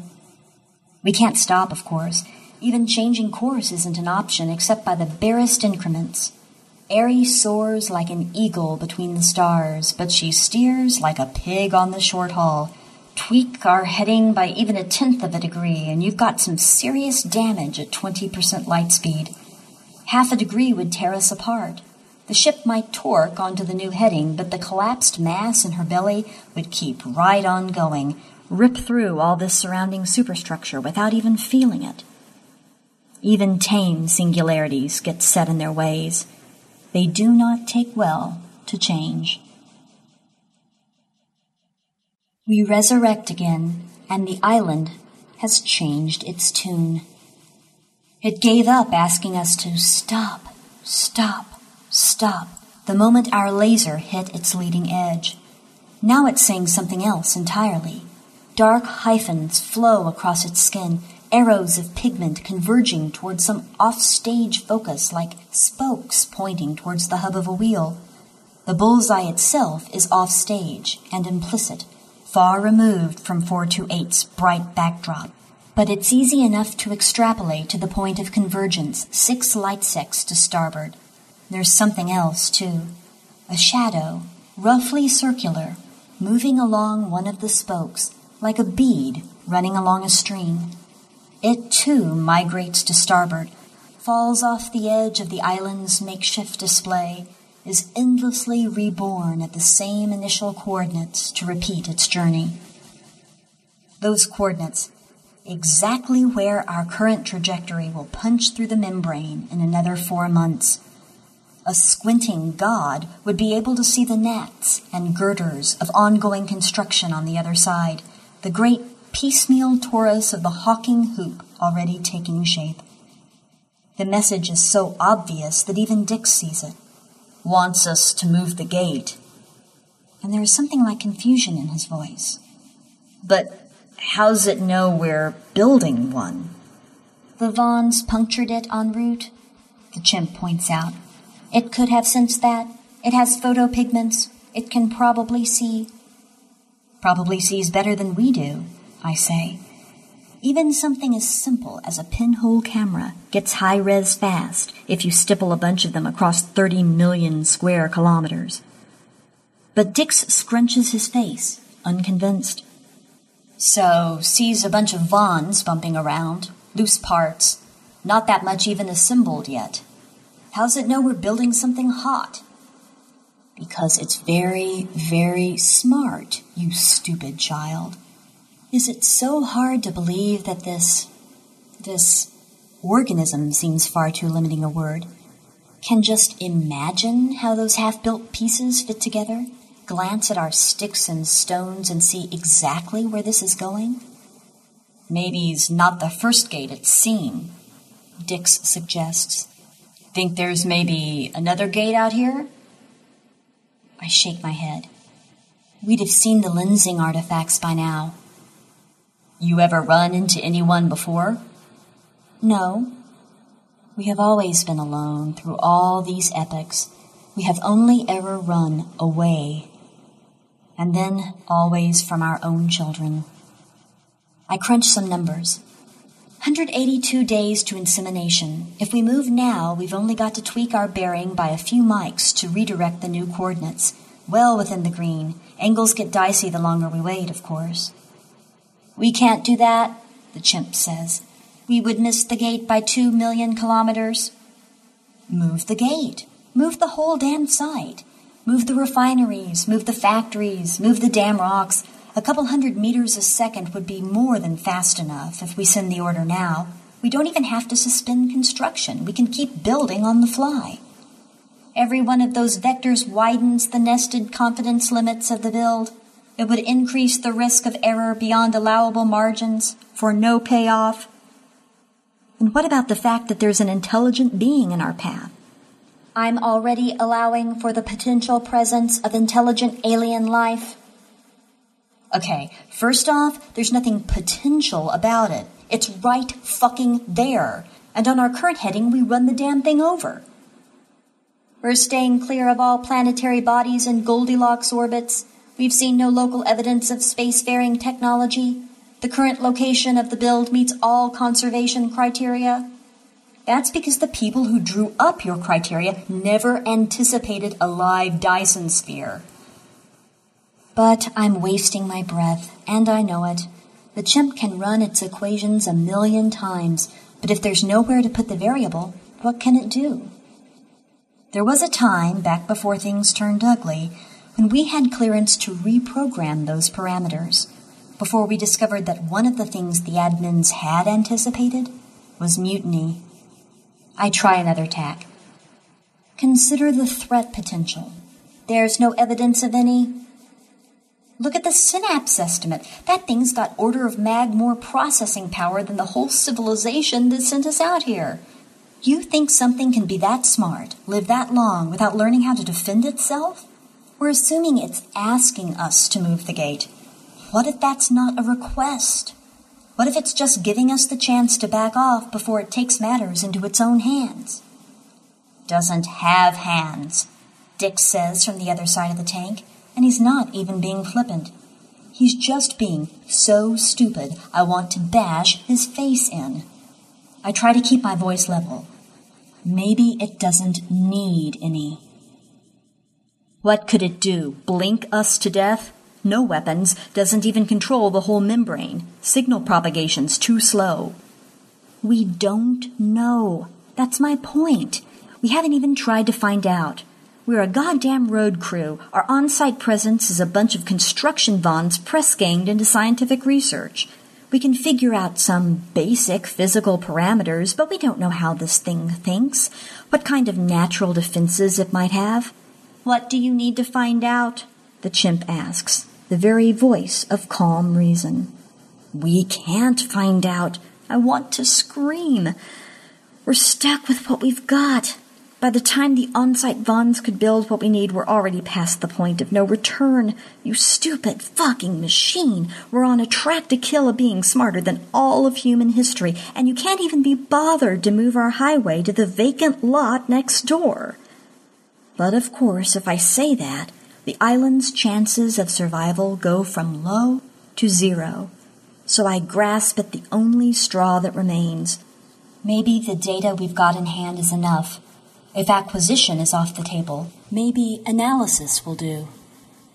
I need time, I say.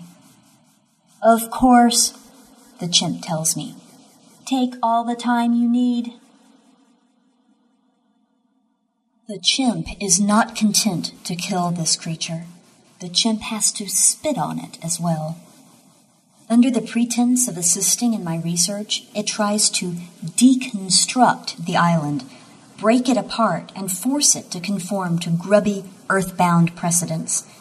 It tells me about earthly bacteria that thrived at 1.5 million rads and laughed at hard vacuum. It shows me pictures of unkillable little tardigrades that could curl up and snooze on the edge of absolute zero, felt equally at home in deep ocean trenches and deeper space. Given time, opportunity, a boot off the planet, who knows how far those cute little invertebrates might have gone? Might they have survived the very death of the homeworld, clung together, grown somehow colonial? What utter bullshit! I learn what I can. I study the alchemy by which photosynthesis transforms light and gas and electrons into living tissue. I learn the physics of the solar wind that blows the bubble taut calculate lower metabolic limits for a life form that filters organics from the ether. I marvel at the speed of this creature's thoughts, almost as fast as Eri flies, orders of mag faster than any mammalian nerve impulse. Some kind of organic superconductor, perhaps, something that passes chilled electrons almost resistance free out here in the freezing void. I acquaint myself with phenotypic plasticity and sloppy fitness that fortuitous evolutionary soft focus that lets species exist in alien environments and express novel traits they never needed at home. Perhaps this is how a life form with no natural enemies could acquire teeth and claws and the willingness to use them. The island's life hinges on its ability to kill us. I have to find something that makes it a threat but all I uncover is a growing suspicion that I am doomed to fail. For violence, I begin to see, is a planetary phenomenon. Planets are the abusive parents of evolution. Their very surfaces promote warfare, concentrate resources into dense, defensible patches that can be fought over. Gravity forces you to squander energy on vascular systems and skeletal support stand endless watch against an endless, sadistic campaign to squash you flat. Take one wrong step off a perch too high, and all your pricey architecture shatters in an instant. And even if you beat those odds, cobble together some lumbering armored chassis to withstand the slow crawl onto land, how long before the world draws in some asteroid or comet to crash down from the heavens and reset your clock to zero? Is it any wonder we grew up believing life was a struggle, that zero sum was God's own law, and the future belonged to those who crushed the competition? The rules are so different out here. Most of space is tranquil. No dial or seasonal cycles, no ice ages or global tropics, no wild pendulum swings between hot and cold, calm and tempestuous. Life's precursors abound on comets, clinging to asteroids, suffusing nebulae a hundred light years across. Molecular clouds glow with organic chemistry and life giving radiation. Their vast, dusty wings grow warm with infrared, filter out the hard stuff, give rise to stellar nurseries that only some stunted refugee from the bottom of a gravity well could ever call lethal. Darwin's an abstraction here, an irrelevant curiosity. This island puts the lie to everything we were ever told about the machinery of life. Sun powered, perfectly adapted, immortal, it won no struggle for survival. Where are the predators? The competitors? The parasites? All of life around 428 is one vast continuum, one grand act of symbiosis. Nature here is not red in tooth and claw. Nature out here is the helping hand. Lacking the capacity for violence, the island has outlasted worlds unencumbered by technology. It has outthought civilizations. It is intelligent beyond our measure and, and it is benign. It must be. I grow more certain of that with each passing hour. How can it even conceive of an enemy? I think of the things I called it before I knew better. Meat balloon. Cyst. Looking back, those words verge on blasphemy. I will not use them again. Besides, there's another word that would fit better, if the chimp has its way. Roadkill. And the longer I look, the more I fear that that hateful machine is right. If the island can defend itself, I sure as shit can't see how. Eriophora is impossible, you know. Violates the laws of physics. We're in one of the social alcoves off the ventral notochord, taking a break from the library. I have decided to start again, from first principles. Dix eyes me with an understandable mix of confusion and mistrust. My claim is almost too stupid to deny. It's true, I assure him. Takes way too much energy to accelerate a ship with Eri's mass, especially at relativistic speeds. You'd need the energy output of a whole sun. People figured if we made it to the stars at all, we'd have to do it in ships maybe the size of your thumb. Crew them with virtual personalities downloaded onto chips. That's too nonsensical even for Dix. Wrong. Don't have mass, can't fall towards anything. Eri wouldn't even work if it was that small. But suppose you can't displace any of that mass. No wormholes, no Higgs conduits, nothing to throw your gravitational field in the direction of travel. Your center of mass just sits there in, well, the center of your mass. A spastic Dixian headshake. Do have those things. Sure we do.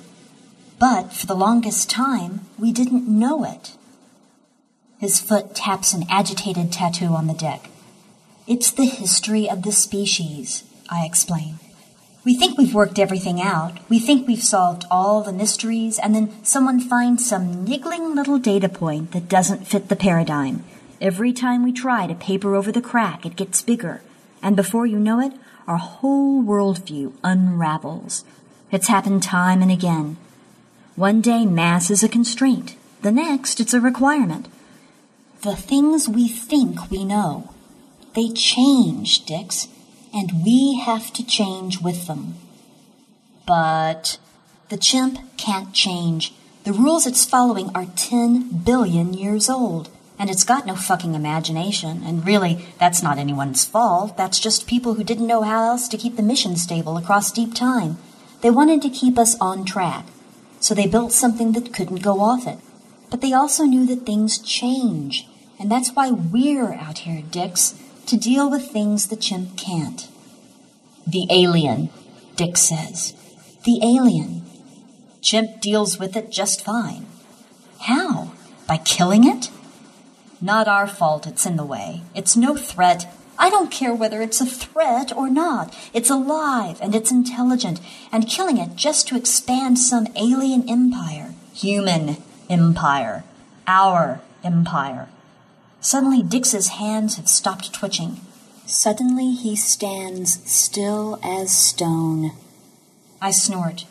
What do you know about humans? Am one. You're a fucking trilobite. You ever see what comes out of those gates once they're online? Mostly nothing. He pauses, thinking back. Couple of ships once, maybe. Well, I've seen a lot more than that, and believe me, if those things were ever human, it was a passing phase. But, Dix, I take a deep breath, try to get back on message. Look, it's not your fault. You've been getting all your info from a moron stuck on a rail. But we're not doing this for humanity. We're not doing it for Earth. Earth is gone. Don't you understand that? The sun scorched it black a billion years after we left. Whatever we're working for it, it won't even talk to us. Yeah? Then why do this? Why not just, just quit? He really doesn't know. We tried, I say. And? And your chimp shut off our life support. For once, he has nothing to say. It's a machine, Dix. Why can't you get that? It's programmed. It can't change. We're machines, just built from different things. We change. Yeah? Last time I checked, you were sucking so hard on that thing's tit you couldn't even kill your cortical link. How I learn. No reason to change. How about acting like a damn human once in a while? How about developing a little rapport with the folks who might have to save your miserable life next time you go EVA? That enough of a reason for you? Because I don't mind telling you, right now I don't trust you as far as I could throw the tac tank. I don't even know for sure who I'm talking to right now. Not my fault. For the first time, I see something outside the usual gamut of fear, confusion, and simple minded computation playing across his face. That's you. That's all of you.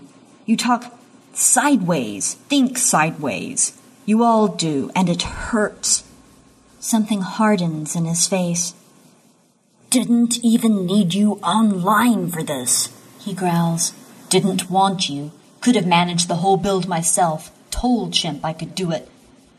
But the chimp thought you should wake me up anyway, and you always roll over for the chimp, don't you? Because the chimp always knows best. The chimp's your boss. The chimp's your fucking god. Which is why I have to get out of bed and nursemaid some idiot savant who can't even answer a hail without being led by the nose. Something clicks in the back of my mind, but I'm on a roll. You want a real role model? You want something to look up to? Forget the chimp. Forget the mission. Look out the forward scope, why don't you?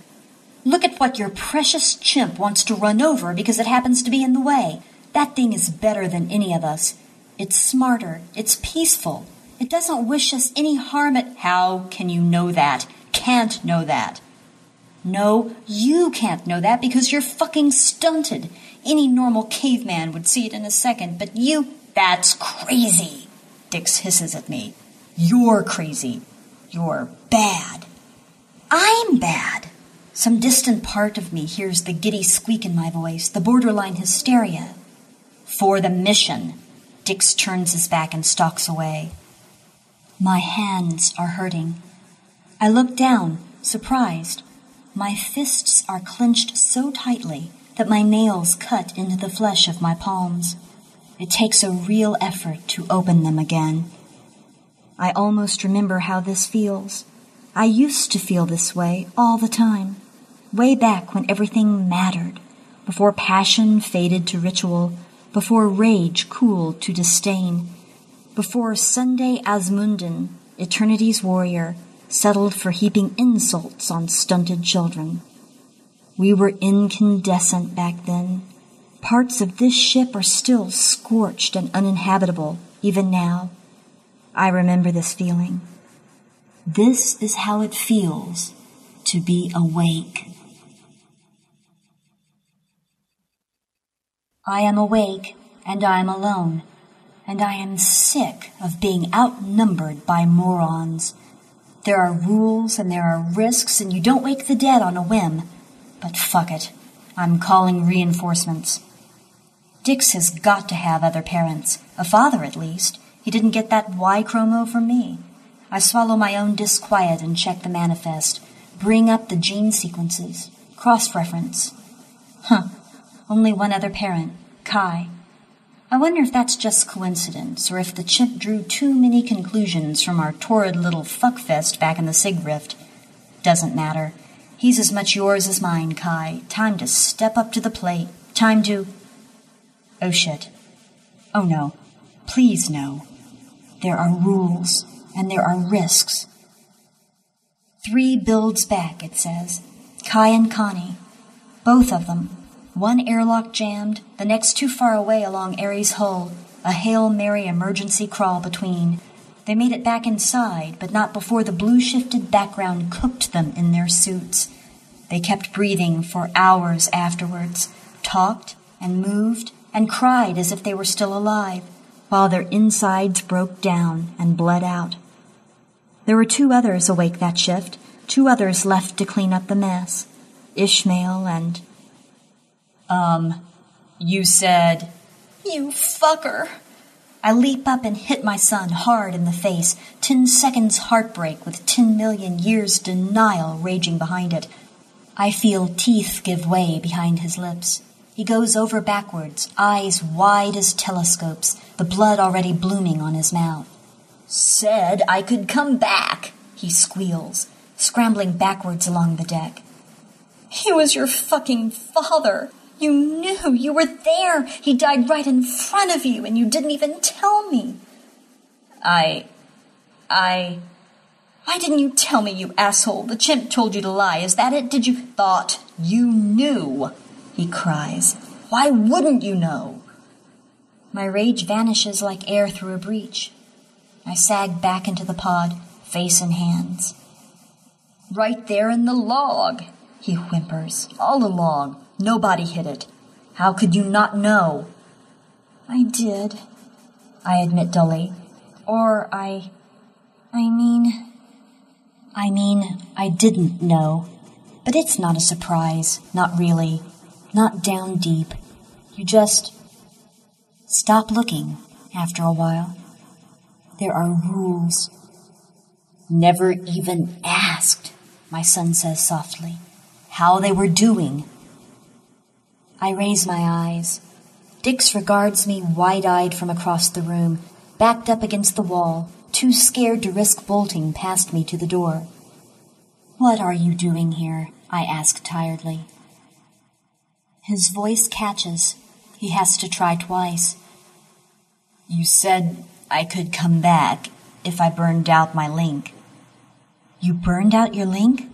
He gulps and nods. He wipes blood with the back of his hand. What did the chimp say about that? He said, It said it was okay. Dix says, in such a transparent attempt to suck up that I actually believe, in that instant, that he might really be on his own. So you asked its permission. He begins to nod, but I can see the tell in his face. Don't bullshit me, Dix. He actually suggested it. I see. So we could talk, Dix adds. What do you want to talk about? He looks at the floor and shrugs. I stand and walk towards him. He tenses, but I shake my head, spread my hands. It's okay. It's okay. I lean back against the wall and slide down until I'm beside him on the deck. We just sit there for a while. It's been so long, I say at last. He looks at me, uncomprehending. What does long even mean out here? I try again. They say there's no such thing as altruism, you know? His eyes blank for an instant and grow panicky, and I know that he's just tried to ping his link for a definition and come up blank. So we are alone. Altruism, I explain. Unselfishness. Doing something that costs you but helps someone else. He seems to get it. They say every selfless act ultimately comes down to manipulation or kin selection or reciprocity or something but they're wrong. I could. I close my eyes. This is harder than I expected. I could have been happy just knowing that Kai was okay, that Connie was happy. Even if it didn't benefit me one whit, even if it cost me, even if there was no chance I'd ever see either of them again, almost any price would be worth it just to know they were okay, just to believe they were so you haven't seen her for the past five builds. So he hasn't drawn your shift since Sagittarius. They're just sleeping. Maybe next time. So you don't check, Dix says slowly. Blood bubbles on his lower lip. He doesn't seem to notice. We don't check. Only I did. And now they're gone. They're both gone except for those little cannibalized nucleotides the chimp recycled into this defective and maladapted son of mine. We're the only warm blooded creatures for a thousand light years. And I am so very lonely. I'm sorry, I whisper, and lean forward and lick the gore from his bruised and bloody lips.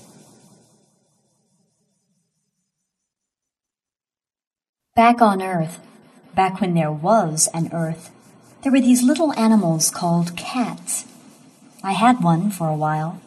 Sometimes I'd watch him sleep for hours, paws and whiskers and ears all twitching madly as he chased imaginary prey across whatever landscapes his sleeping brain conjured up.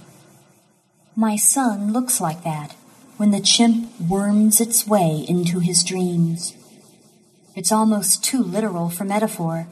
The cable runs into his head like some kind of parasite, feeding through old fashioned fiber op now that the wireless option's been burned away. Or force feeding, I suppose. The poison flows into Dix's head, not out of it. I shouldn't be here. Didn't I just throw a tantrum over the violation of my own privacy? Just. Twelve light days ago. Everything's relative and yet I can see no privacy here for Dix to lose. No decorations on the walls, no artwork or hobbies, no wraparound console. The sex toys, ubiquitous in every suite, sit unused on their shelves. I'd have assumed he was on antilibidinals if recent experience hadn't proven otherwise. What am I doing? Is this some kind of perverted mothering instinct? Some vestigial expression of a Pleistocene maternal subroutine? Am I that much of a robot? Has my brainstem sent me here to guard my child? To guard my mate? Lover or larva, it hardly matters. His quarters are an empty shell. There is nothing of Dix's in here.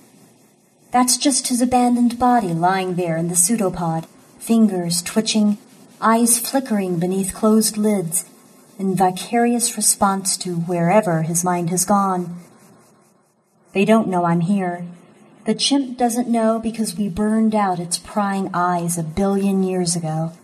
And my son doesn't know I'm here because, well, because for him, right now, there is no here. What am I supposed to make of you, Dix? None of this makes sense. Even your body language looks like you grew it in a vat. But I'm far from the first human being you've seen. You grew up in good company, with people I know, people I trust, trusted. How did you end up on the other side? How did they let you slip away? And why didn't they warn me about you? Yes, there are rules. There is the threat of enemy surveillance during long dead nights, the threat of other losses. But this is unprecedented. Surely someone could have left something some clue buried in a metaphor too subtle for the simple minded to decode. I'd give a lot to tap into that pipe to see what you're seeing now. Can't risk it, of course. I'd give myself away the moment I tried to sample anything except the basic baud, and. Wait a second. That baud rate's way too low. That's not even enough for high res graphics, let alone tactile and olfac. You're embedded in a wireframe world at best. And yet, look at you go. The fingers, the eyes, like a cat dreaming of mice and apple pies. Like me, replaying the long lost oceans and mountain tops of Earth before I learned that living in the past was just another way of dying in the present. The bitrate says this is barely even a test pattern. The body says you're immersed in a whole other world. How has that machine tricked you into treating such thin gruel as a feast? Why would it even want to? Data are better grasped when they can be grasped and tasted and heard. Our brains are built for far richer nuance than splines and scatterplots. The driest technical briefings are more sensual than this. Why settle for stick figures when you can paint in oils and holograms? Why does anyone simplify anything? To reduce the variable set, to manage the unmanageable. Kai and Connie. Now there were a couple of tangled, unmanageable data sets before the accident, before the scenario, simplify. Someone should have warned me about you, Dix. Maybe someone tried.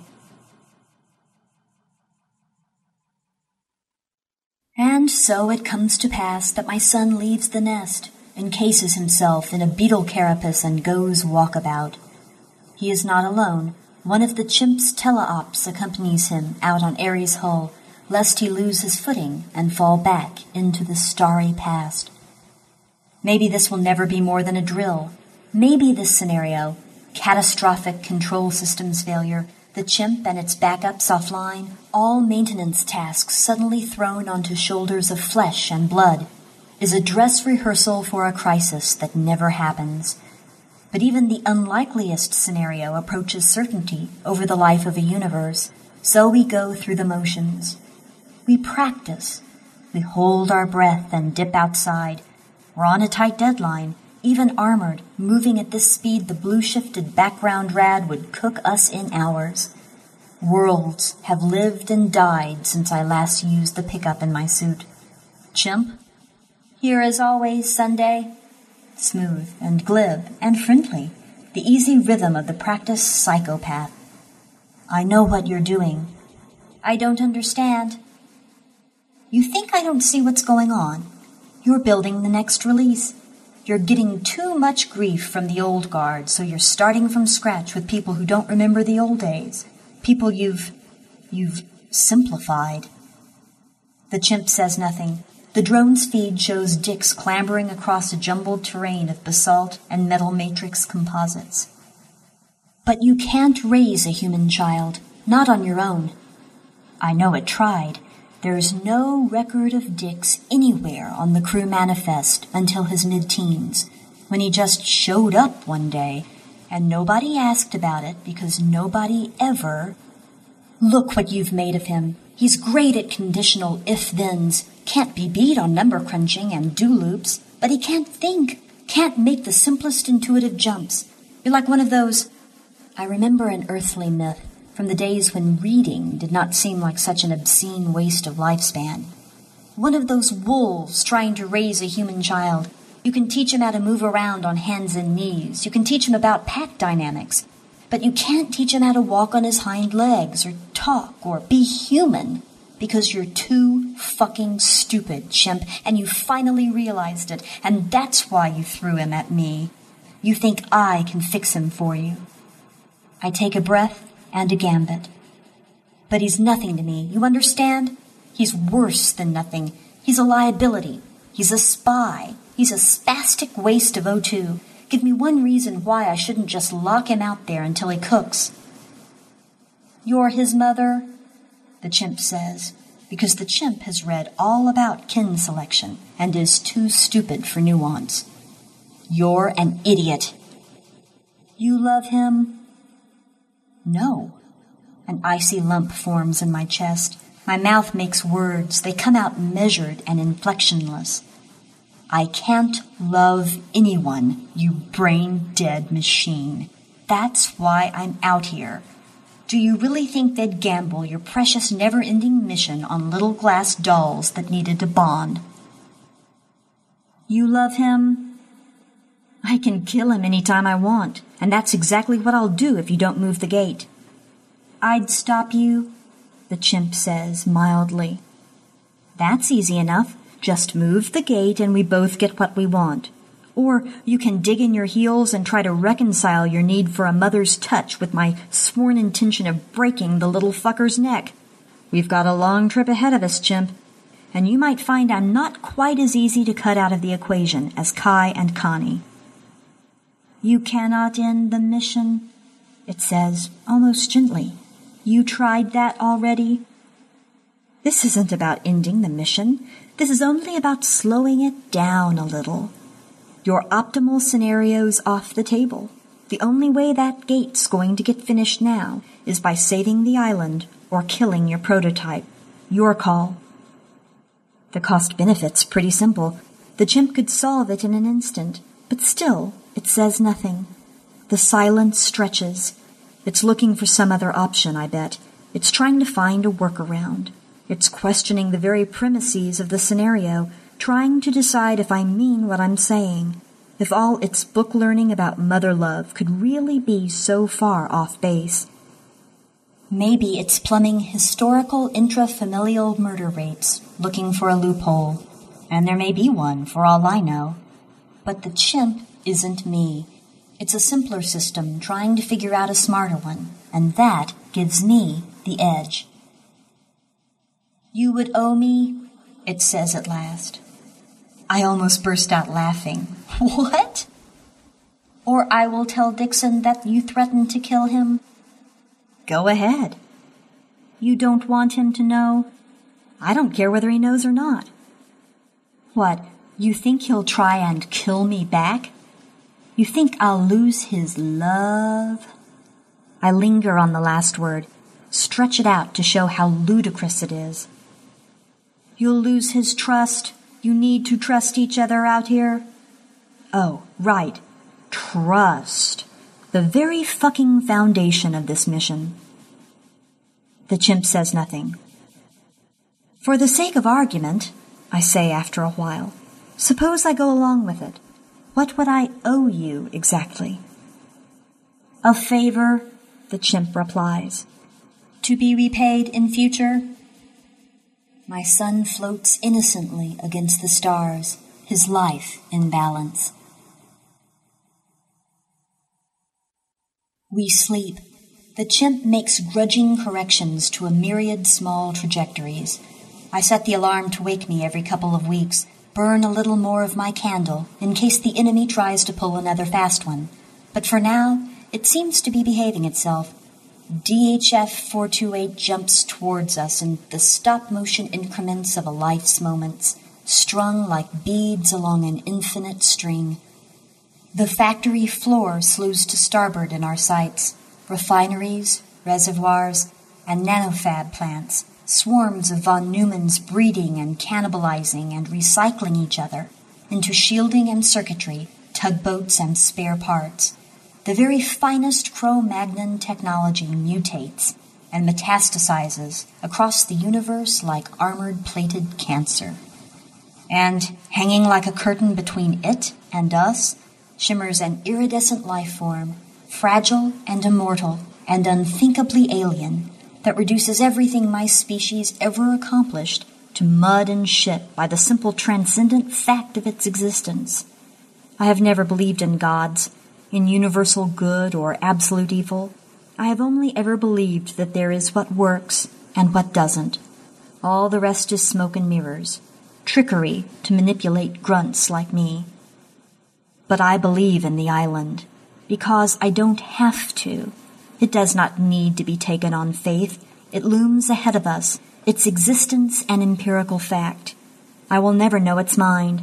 I will never know the details of its origin and evolution but I can see it. Massive, mind boggling, so utterly inhuman that it can't help but be better than us, better than anything we could ever become. I believe in the island. I've gambled my own son to save its life. I would kill him to avenge its death. I may yet. In all these millions of wasted years, I have finally done something worthwhile. Final approach. Reticles within reticles line up before me, a mesmerizing infinite regress of bullseyes centering on target. Even now, mere minutes from ignition, distance reduces the unborn gate to invisibility.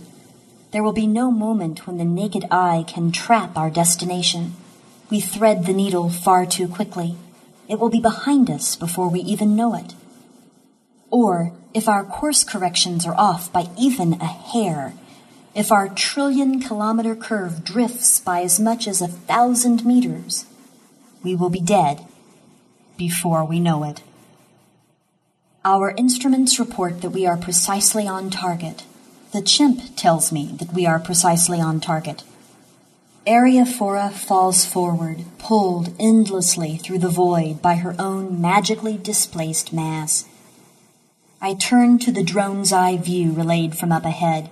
It's a window into history. Even now, there's a time lag of several minutes. But past and present race closer to convergence with every corsec. The newly minted gate looms dark and ominous against the stars, a great gaping mouth built to devour reality itself. The vons, the refineries, the assembly lines, parked to the side in vertical columns, their jobs done, their usefulness outlived, their collateral annihilation imminent. I pity them for some reason. I always do. I wish we could scoop them up and take them with us, re-enlist them for the next build. But the rules of economics reach everywhere, and they say it's cheaper to use our tools once and throw them away. A rule that the chimp seems to be taking more to heart than anyone expected. At least we've spared the island. I wish we could have stayed a while. First contact with a truly alien intelligence, and what do we exchange? Traffic signals. What does the island dwell upon when not pleading for its life? I thought of asking. I thought of waking myself when the time lag dropped from prohibitive to merely inconvenient of working out some pidgin that could encompass the truths and philosophies of a mind vaster than all humanity. What a childish fantasy. The island exists too far beyond the grotesque Darwinian processes that shaped my own flesh. There can be no communion here, no meeting of minds. Angels do not speak to ants. Less than three minutes to ignition. I see light at the end of the tunnel. Eri's incidental time machine barely looks into the past anymore. I could almost hold my breath across the whole span of seconds that then needs to overtake now. Still on target, according to all sources. Tactical beeps at us. Getting a signal, Dix reports. And yes, in the heart of the tank, the sun is flickering again. My heart leaps. Does the angel speak to us after all? A thank you, perhaps? A cure for heat death? But it's ahead of us, Dix murmurs, as sudden realization catches in my throat. Two minutes. Miscalculated somehow, Dix whispers. Didn't move the gate far enough. We did, I say. We moved it exactly as far as the island told us to. Still in front of us. Look at the sun. Look at the signal, I tell him. Because it's nothing like the painstaking traffic signs we've followed over the past three trillion kilometers. It's almost random somehow. It's spur of the moment. It's panicky. It's the sudden, startled cry of something caught utterly by surprise with mere seconds left to act. And even though I have never seen this pattern of dots and swirls before, I know exactly what it must be saying. Stop. Stop. Stop! Stop! We do not stop. There is no force in the universe that can even slow us down. Past equals present. Eriophora dives through the center of the gate in a nanosecond. The unimaginable mass of her cold black heart snags some distant dimension, drags it screaming to the here and now. The booted portal erupts behind us, blossoms into a great blinding corona, every wavelength lethal to every living thing. Our aft filters clamp down tight. The scorching wavefront chases us into the darkness as it has a thousand times before. In time, as always, the birth pangs will subside. The wormhole will settle in its collar, and just maybe you will still be close enough to glimpse some new transcendent monstrosity emerging from that magic doorway. I wonder if you'll notice the corpse we left behind. Maybe we're missing something, Dix says. We miss almost everything, I tell him. DHF 428 shifts red behind us. Lensing artifacts wink in our rear view. The gate has stabilized and the wormhole's online, blowing light and space and time in an iridescent bubble from its great metal mouth. We'll keep looking over our shoulders right up until we pass the Rayleigh limit far past the point it'll do any good. So far, though, nothing's come out. Maybe our numbers were wrong, he says. Maybe we made a mistake. Our numbers were right. An hour doesn't pass when I don't check them again. The island just had enemies, I guess. Victims, anyway. I was right about one thing, though. That fucker was smart to see us coming, to figure out how to talk to us, to use us as a weapon, to turn a threat to its very existence into a, uh, I guess fly swatter is as good a word as any.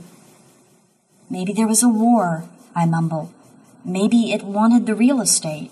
Or maybe it was just some family squabble. Maybe didn't know, Dix suggests. Maybe thought those coordinates were empty.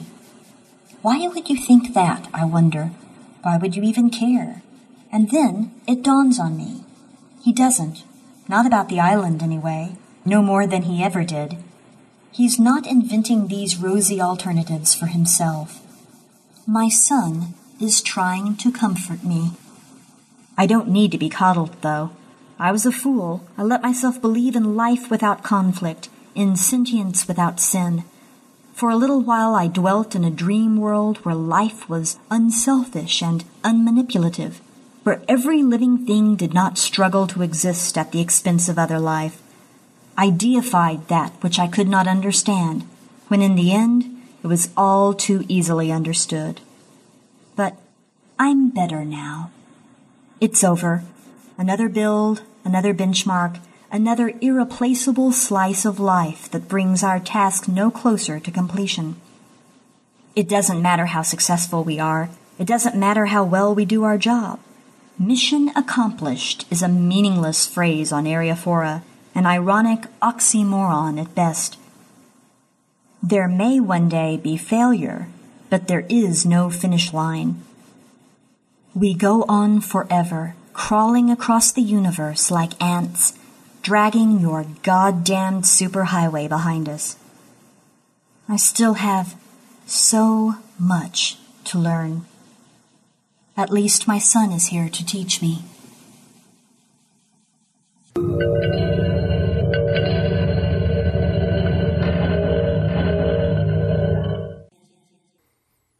There you go. Don't forget, copyright is Peter Watts. And like I say, it's a great book, Space Opera 2, edited by Gardner Dozois and Jonathan Strahan. Check that out and check out all Jonathan's book, Dozois' books. There's some great, he's got some great titles coming out, Jonathan, so look out for that. In the future, actually in August, I'm going to do run a couple of Kim Stanley Robinson stories to coincide with the best of Kim Stanley Robinson, edited by Jonathan Strahan. So do look out for that. Next up is Larry. You got yourself a book there.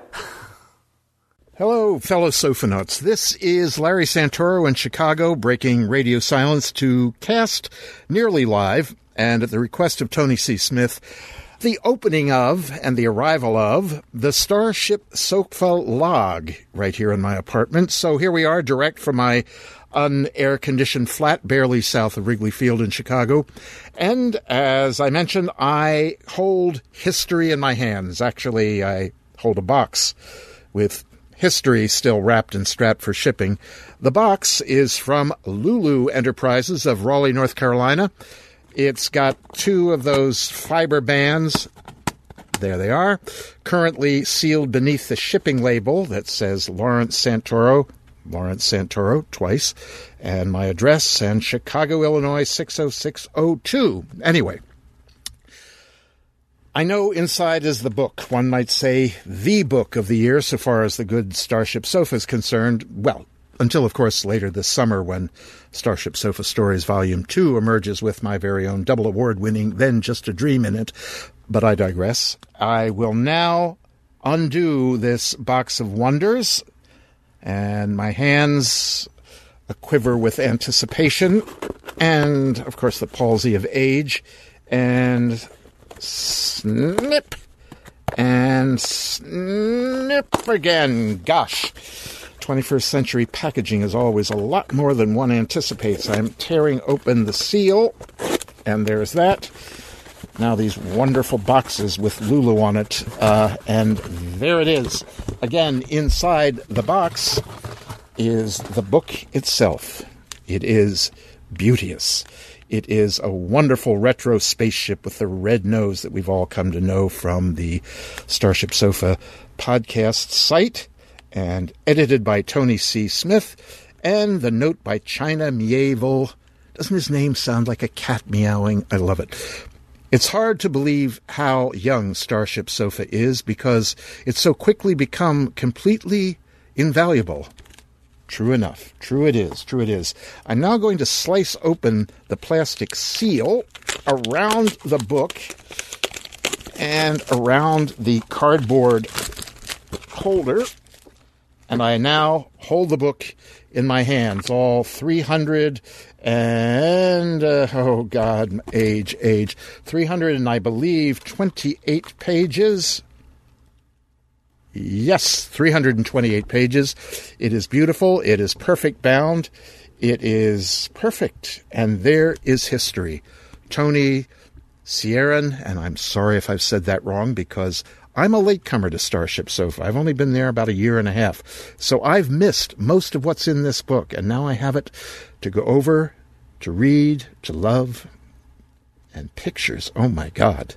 Pictures of Tony, pictures of other people, interviews. I look forward to this, truly. And Amy H. Sturgis, PhD in the back, saying, These transcripts allow veteran fans and newcomers alike to revisit the wonderful early episodes of the Hugo nominated Starship Sofa. Doesn't that sound great? The Hugo nominated Starship Sofa. In these shows, Tony C. Smith and Sierran O'Carroll pay tribute to the founding fathers and mothers of contemporary science fiction, and some of the big ideas explored in their works with a delightful blend of humor, enthusiasm, and insight that drew loyal listeners from across the globe myself included, and myself included. It is fitting that while Tony and Sierran were celebrating the history of the genre, they also were m- making genre history themselves. Today, Starship Sofa has emerged as a vibrant voice in the world science fiction community. This volume is a testament to the podcast's origins as well as to the ongoing power and appeal of science fiction literature. Amy, you got it on the mark. Thank you very much, Tony. Thank you very much, Sierra. And Thank you very much, everybody at the Starship who was involved with this. I'm now going to sign off and open it up and crack the book and start reading. This is Larry Santoro in Chicago, sweltering in the heat of summer without an air conditioner. Have a better evening. What can I say, Larry?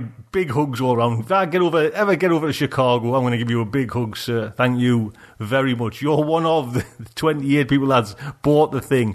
I want more people to buy that, honestly. I'm not doing this for free. Please support Starship Sofa. We haven't got pockets as deep as oceans. This is all coming out of my little budget, and it's dwindled, honestly. So please help us out and get this book. Next up is Fact Article, The Observation Deck by Cheryl Morgan. Cheryl! This is Cheryl Morgan on the observation deck of the Starship Sofa, and I'm here today in Derby at Alt Fiction, which is the UK's first, I believe, literary festival devoted entirely to science fiction and fantasy books. Now, when I say literary festival, this isn't a convention put on by fans. Um, I'm here with Catherine Rogers of an organisation called Writing East Midlands. She's the organiser of the event, and it's sponsored, amongst other people, by Derby City Council.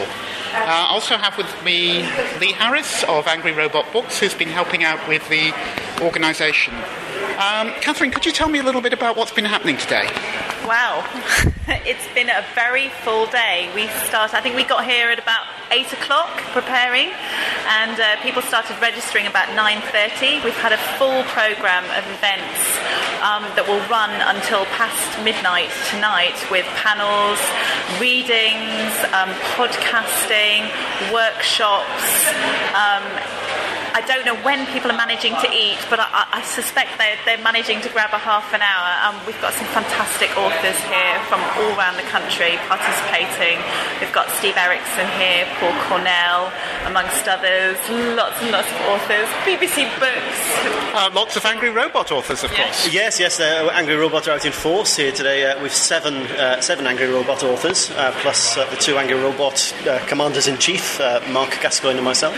so yes, I mean, it, and it's uh, of course it's uh, being held in Derby, which is just down the road from uh, uh from the Angry Robot offices uh, over in Nottingham. So it's it's an important event for us. Yeah, and it it's, has a, a, very interesting feel to it as well. I was talking to your boss, Marc Gascoigne, this morning, and he said it reminded him of the World Fantasy Convention in the, the number of people, the number of writers, publishers, agents, all that sort of people who were here. Is, is that, that the sort of feeling you were looking for? Absolutely. Um, I, yes, Marc articulated it very well. Um, we have done quite a bit of work finding out who people are, both in the region and nationally, who um, we want to be able to be part of the festival. And so, over the last um, probably the number of years, both Alex, myself, and Alex came up with the Alex Davis came up with the idea of the festival. Have done quite a bit of research, going to the other cons that are around, and meeting people like Lee from Angry Robot, but also a lot of the agents, um, John Berlyne, John Jarrold, who've been very um, strong supporters of what we're doing here and, and, sort of getting them to come and participate in all, all our panels as well so that people who are coming and buying tickets can also meet the people who are in the industry. So you've got a, a mix of, of, punters and also industry workers. Oh, that, that's an important question, actually. It's a one day event, and how much are people paying for this? Uh, it's £25 um, full price, £20 concessions. Okay, so that, that's pretty good value compared with something like EasterCon, for example, that, which is, is £50 for a weekend. It's a longer weekend, but it's, it's not bad value that people are getting here. And how many different tracks of programming have you got? Well, we've I mean, we've, we've sort of got three main tracks that you go into a big space, so Cinema 1, Cinema 2, and the box room. But we've also got um, different strands, which is the workshop strand. Um, the places are limited, but it's still running along the whole day. And also, for the first time, we've got podcasting. And um, the, the, podcasting room has a sort of select audience, so some of the first people who can get there can be in and, and, and hear those podcasting um, recordings as well. Right. But the idea is that you're actually recording the panels and they will be podcast after the event so people can get a taste of what Alt Fiction is like. Absolutely, yes. Everything's being recorded today. Okay. Um, Lee, have you been on any of the panels? Has it been good? Uh, I've uh, I've just been involved in one so far, uh, internet and social and social media, or social media for writers in particular, um, and that was podcast at eleven o'clock uh, this morning. Uh, it was recorded at eleven o'clock this morning, and I have another one coming up at uh, at about eight o'clock this evening, which eight o'clock of an evening on a on a, convention day is is very late for for, for me. Um, so I'm just hoping that I'll be able to pace the beer properly and, and I'll be coherent uh, during the, uh, the, the panel itself. Okay, well, that sounds a lot of fun. It's actually now coming up time for England's match in the World Cup, so there's a lot of people coming to say goodbye, and, and Lee is in p- particular demand here, so we'll have to sign off for now. But uh, I've very much enjoyed my day here, and hopefully this will become a, a regular part of the convention calendar. Thank you very much. Cheryl. Thank you, Good Cheryl. There you go, Cheryl. Thank you so much. If you want to go over to Cheryl's musings, I will put a link on the site. Follow her blog. and follow her on Twitter as well, Cheryl Morgan. So that is Aural Delights show 143. Give you a heads up next week. I will not be here. No, I'm having a week off. Got a couple of things to kind of sort out in personal life, and I, I will actually tell you about this, you know, a little bit later on. So that is Aural Delights, again, show 143. Please, please, please support Starship Sofa. Best time to get the book now. There's free postage on until the end of June you know, if you've listened to this show, like I say, from the very beginning, and you haven't supported any way Starship Sofa, you want to kind of think to yourself, please, you know, have some decency and support with. Until the week after, next week, I would just like to say, good night from me.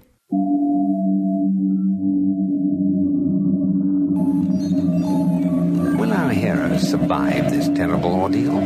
Can they win through with their integrity unscathed? can they escape without completely compromising their honor and artistic judgment? Tune in next week for the next exciting installment of Starship Sofa. Evacuation procedure initiated. Shuttle set for launch. Airlock will be opened in three, two, one.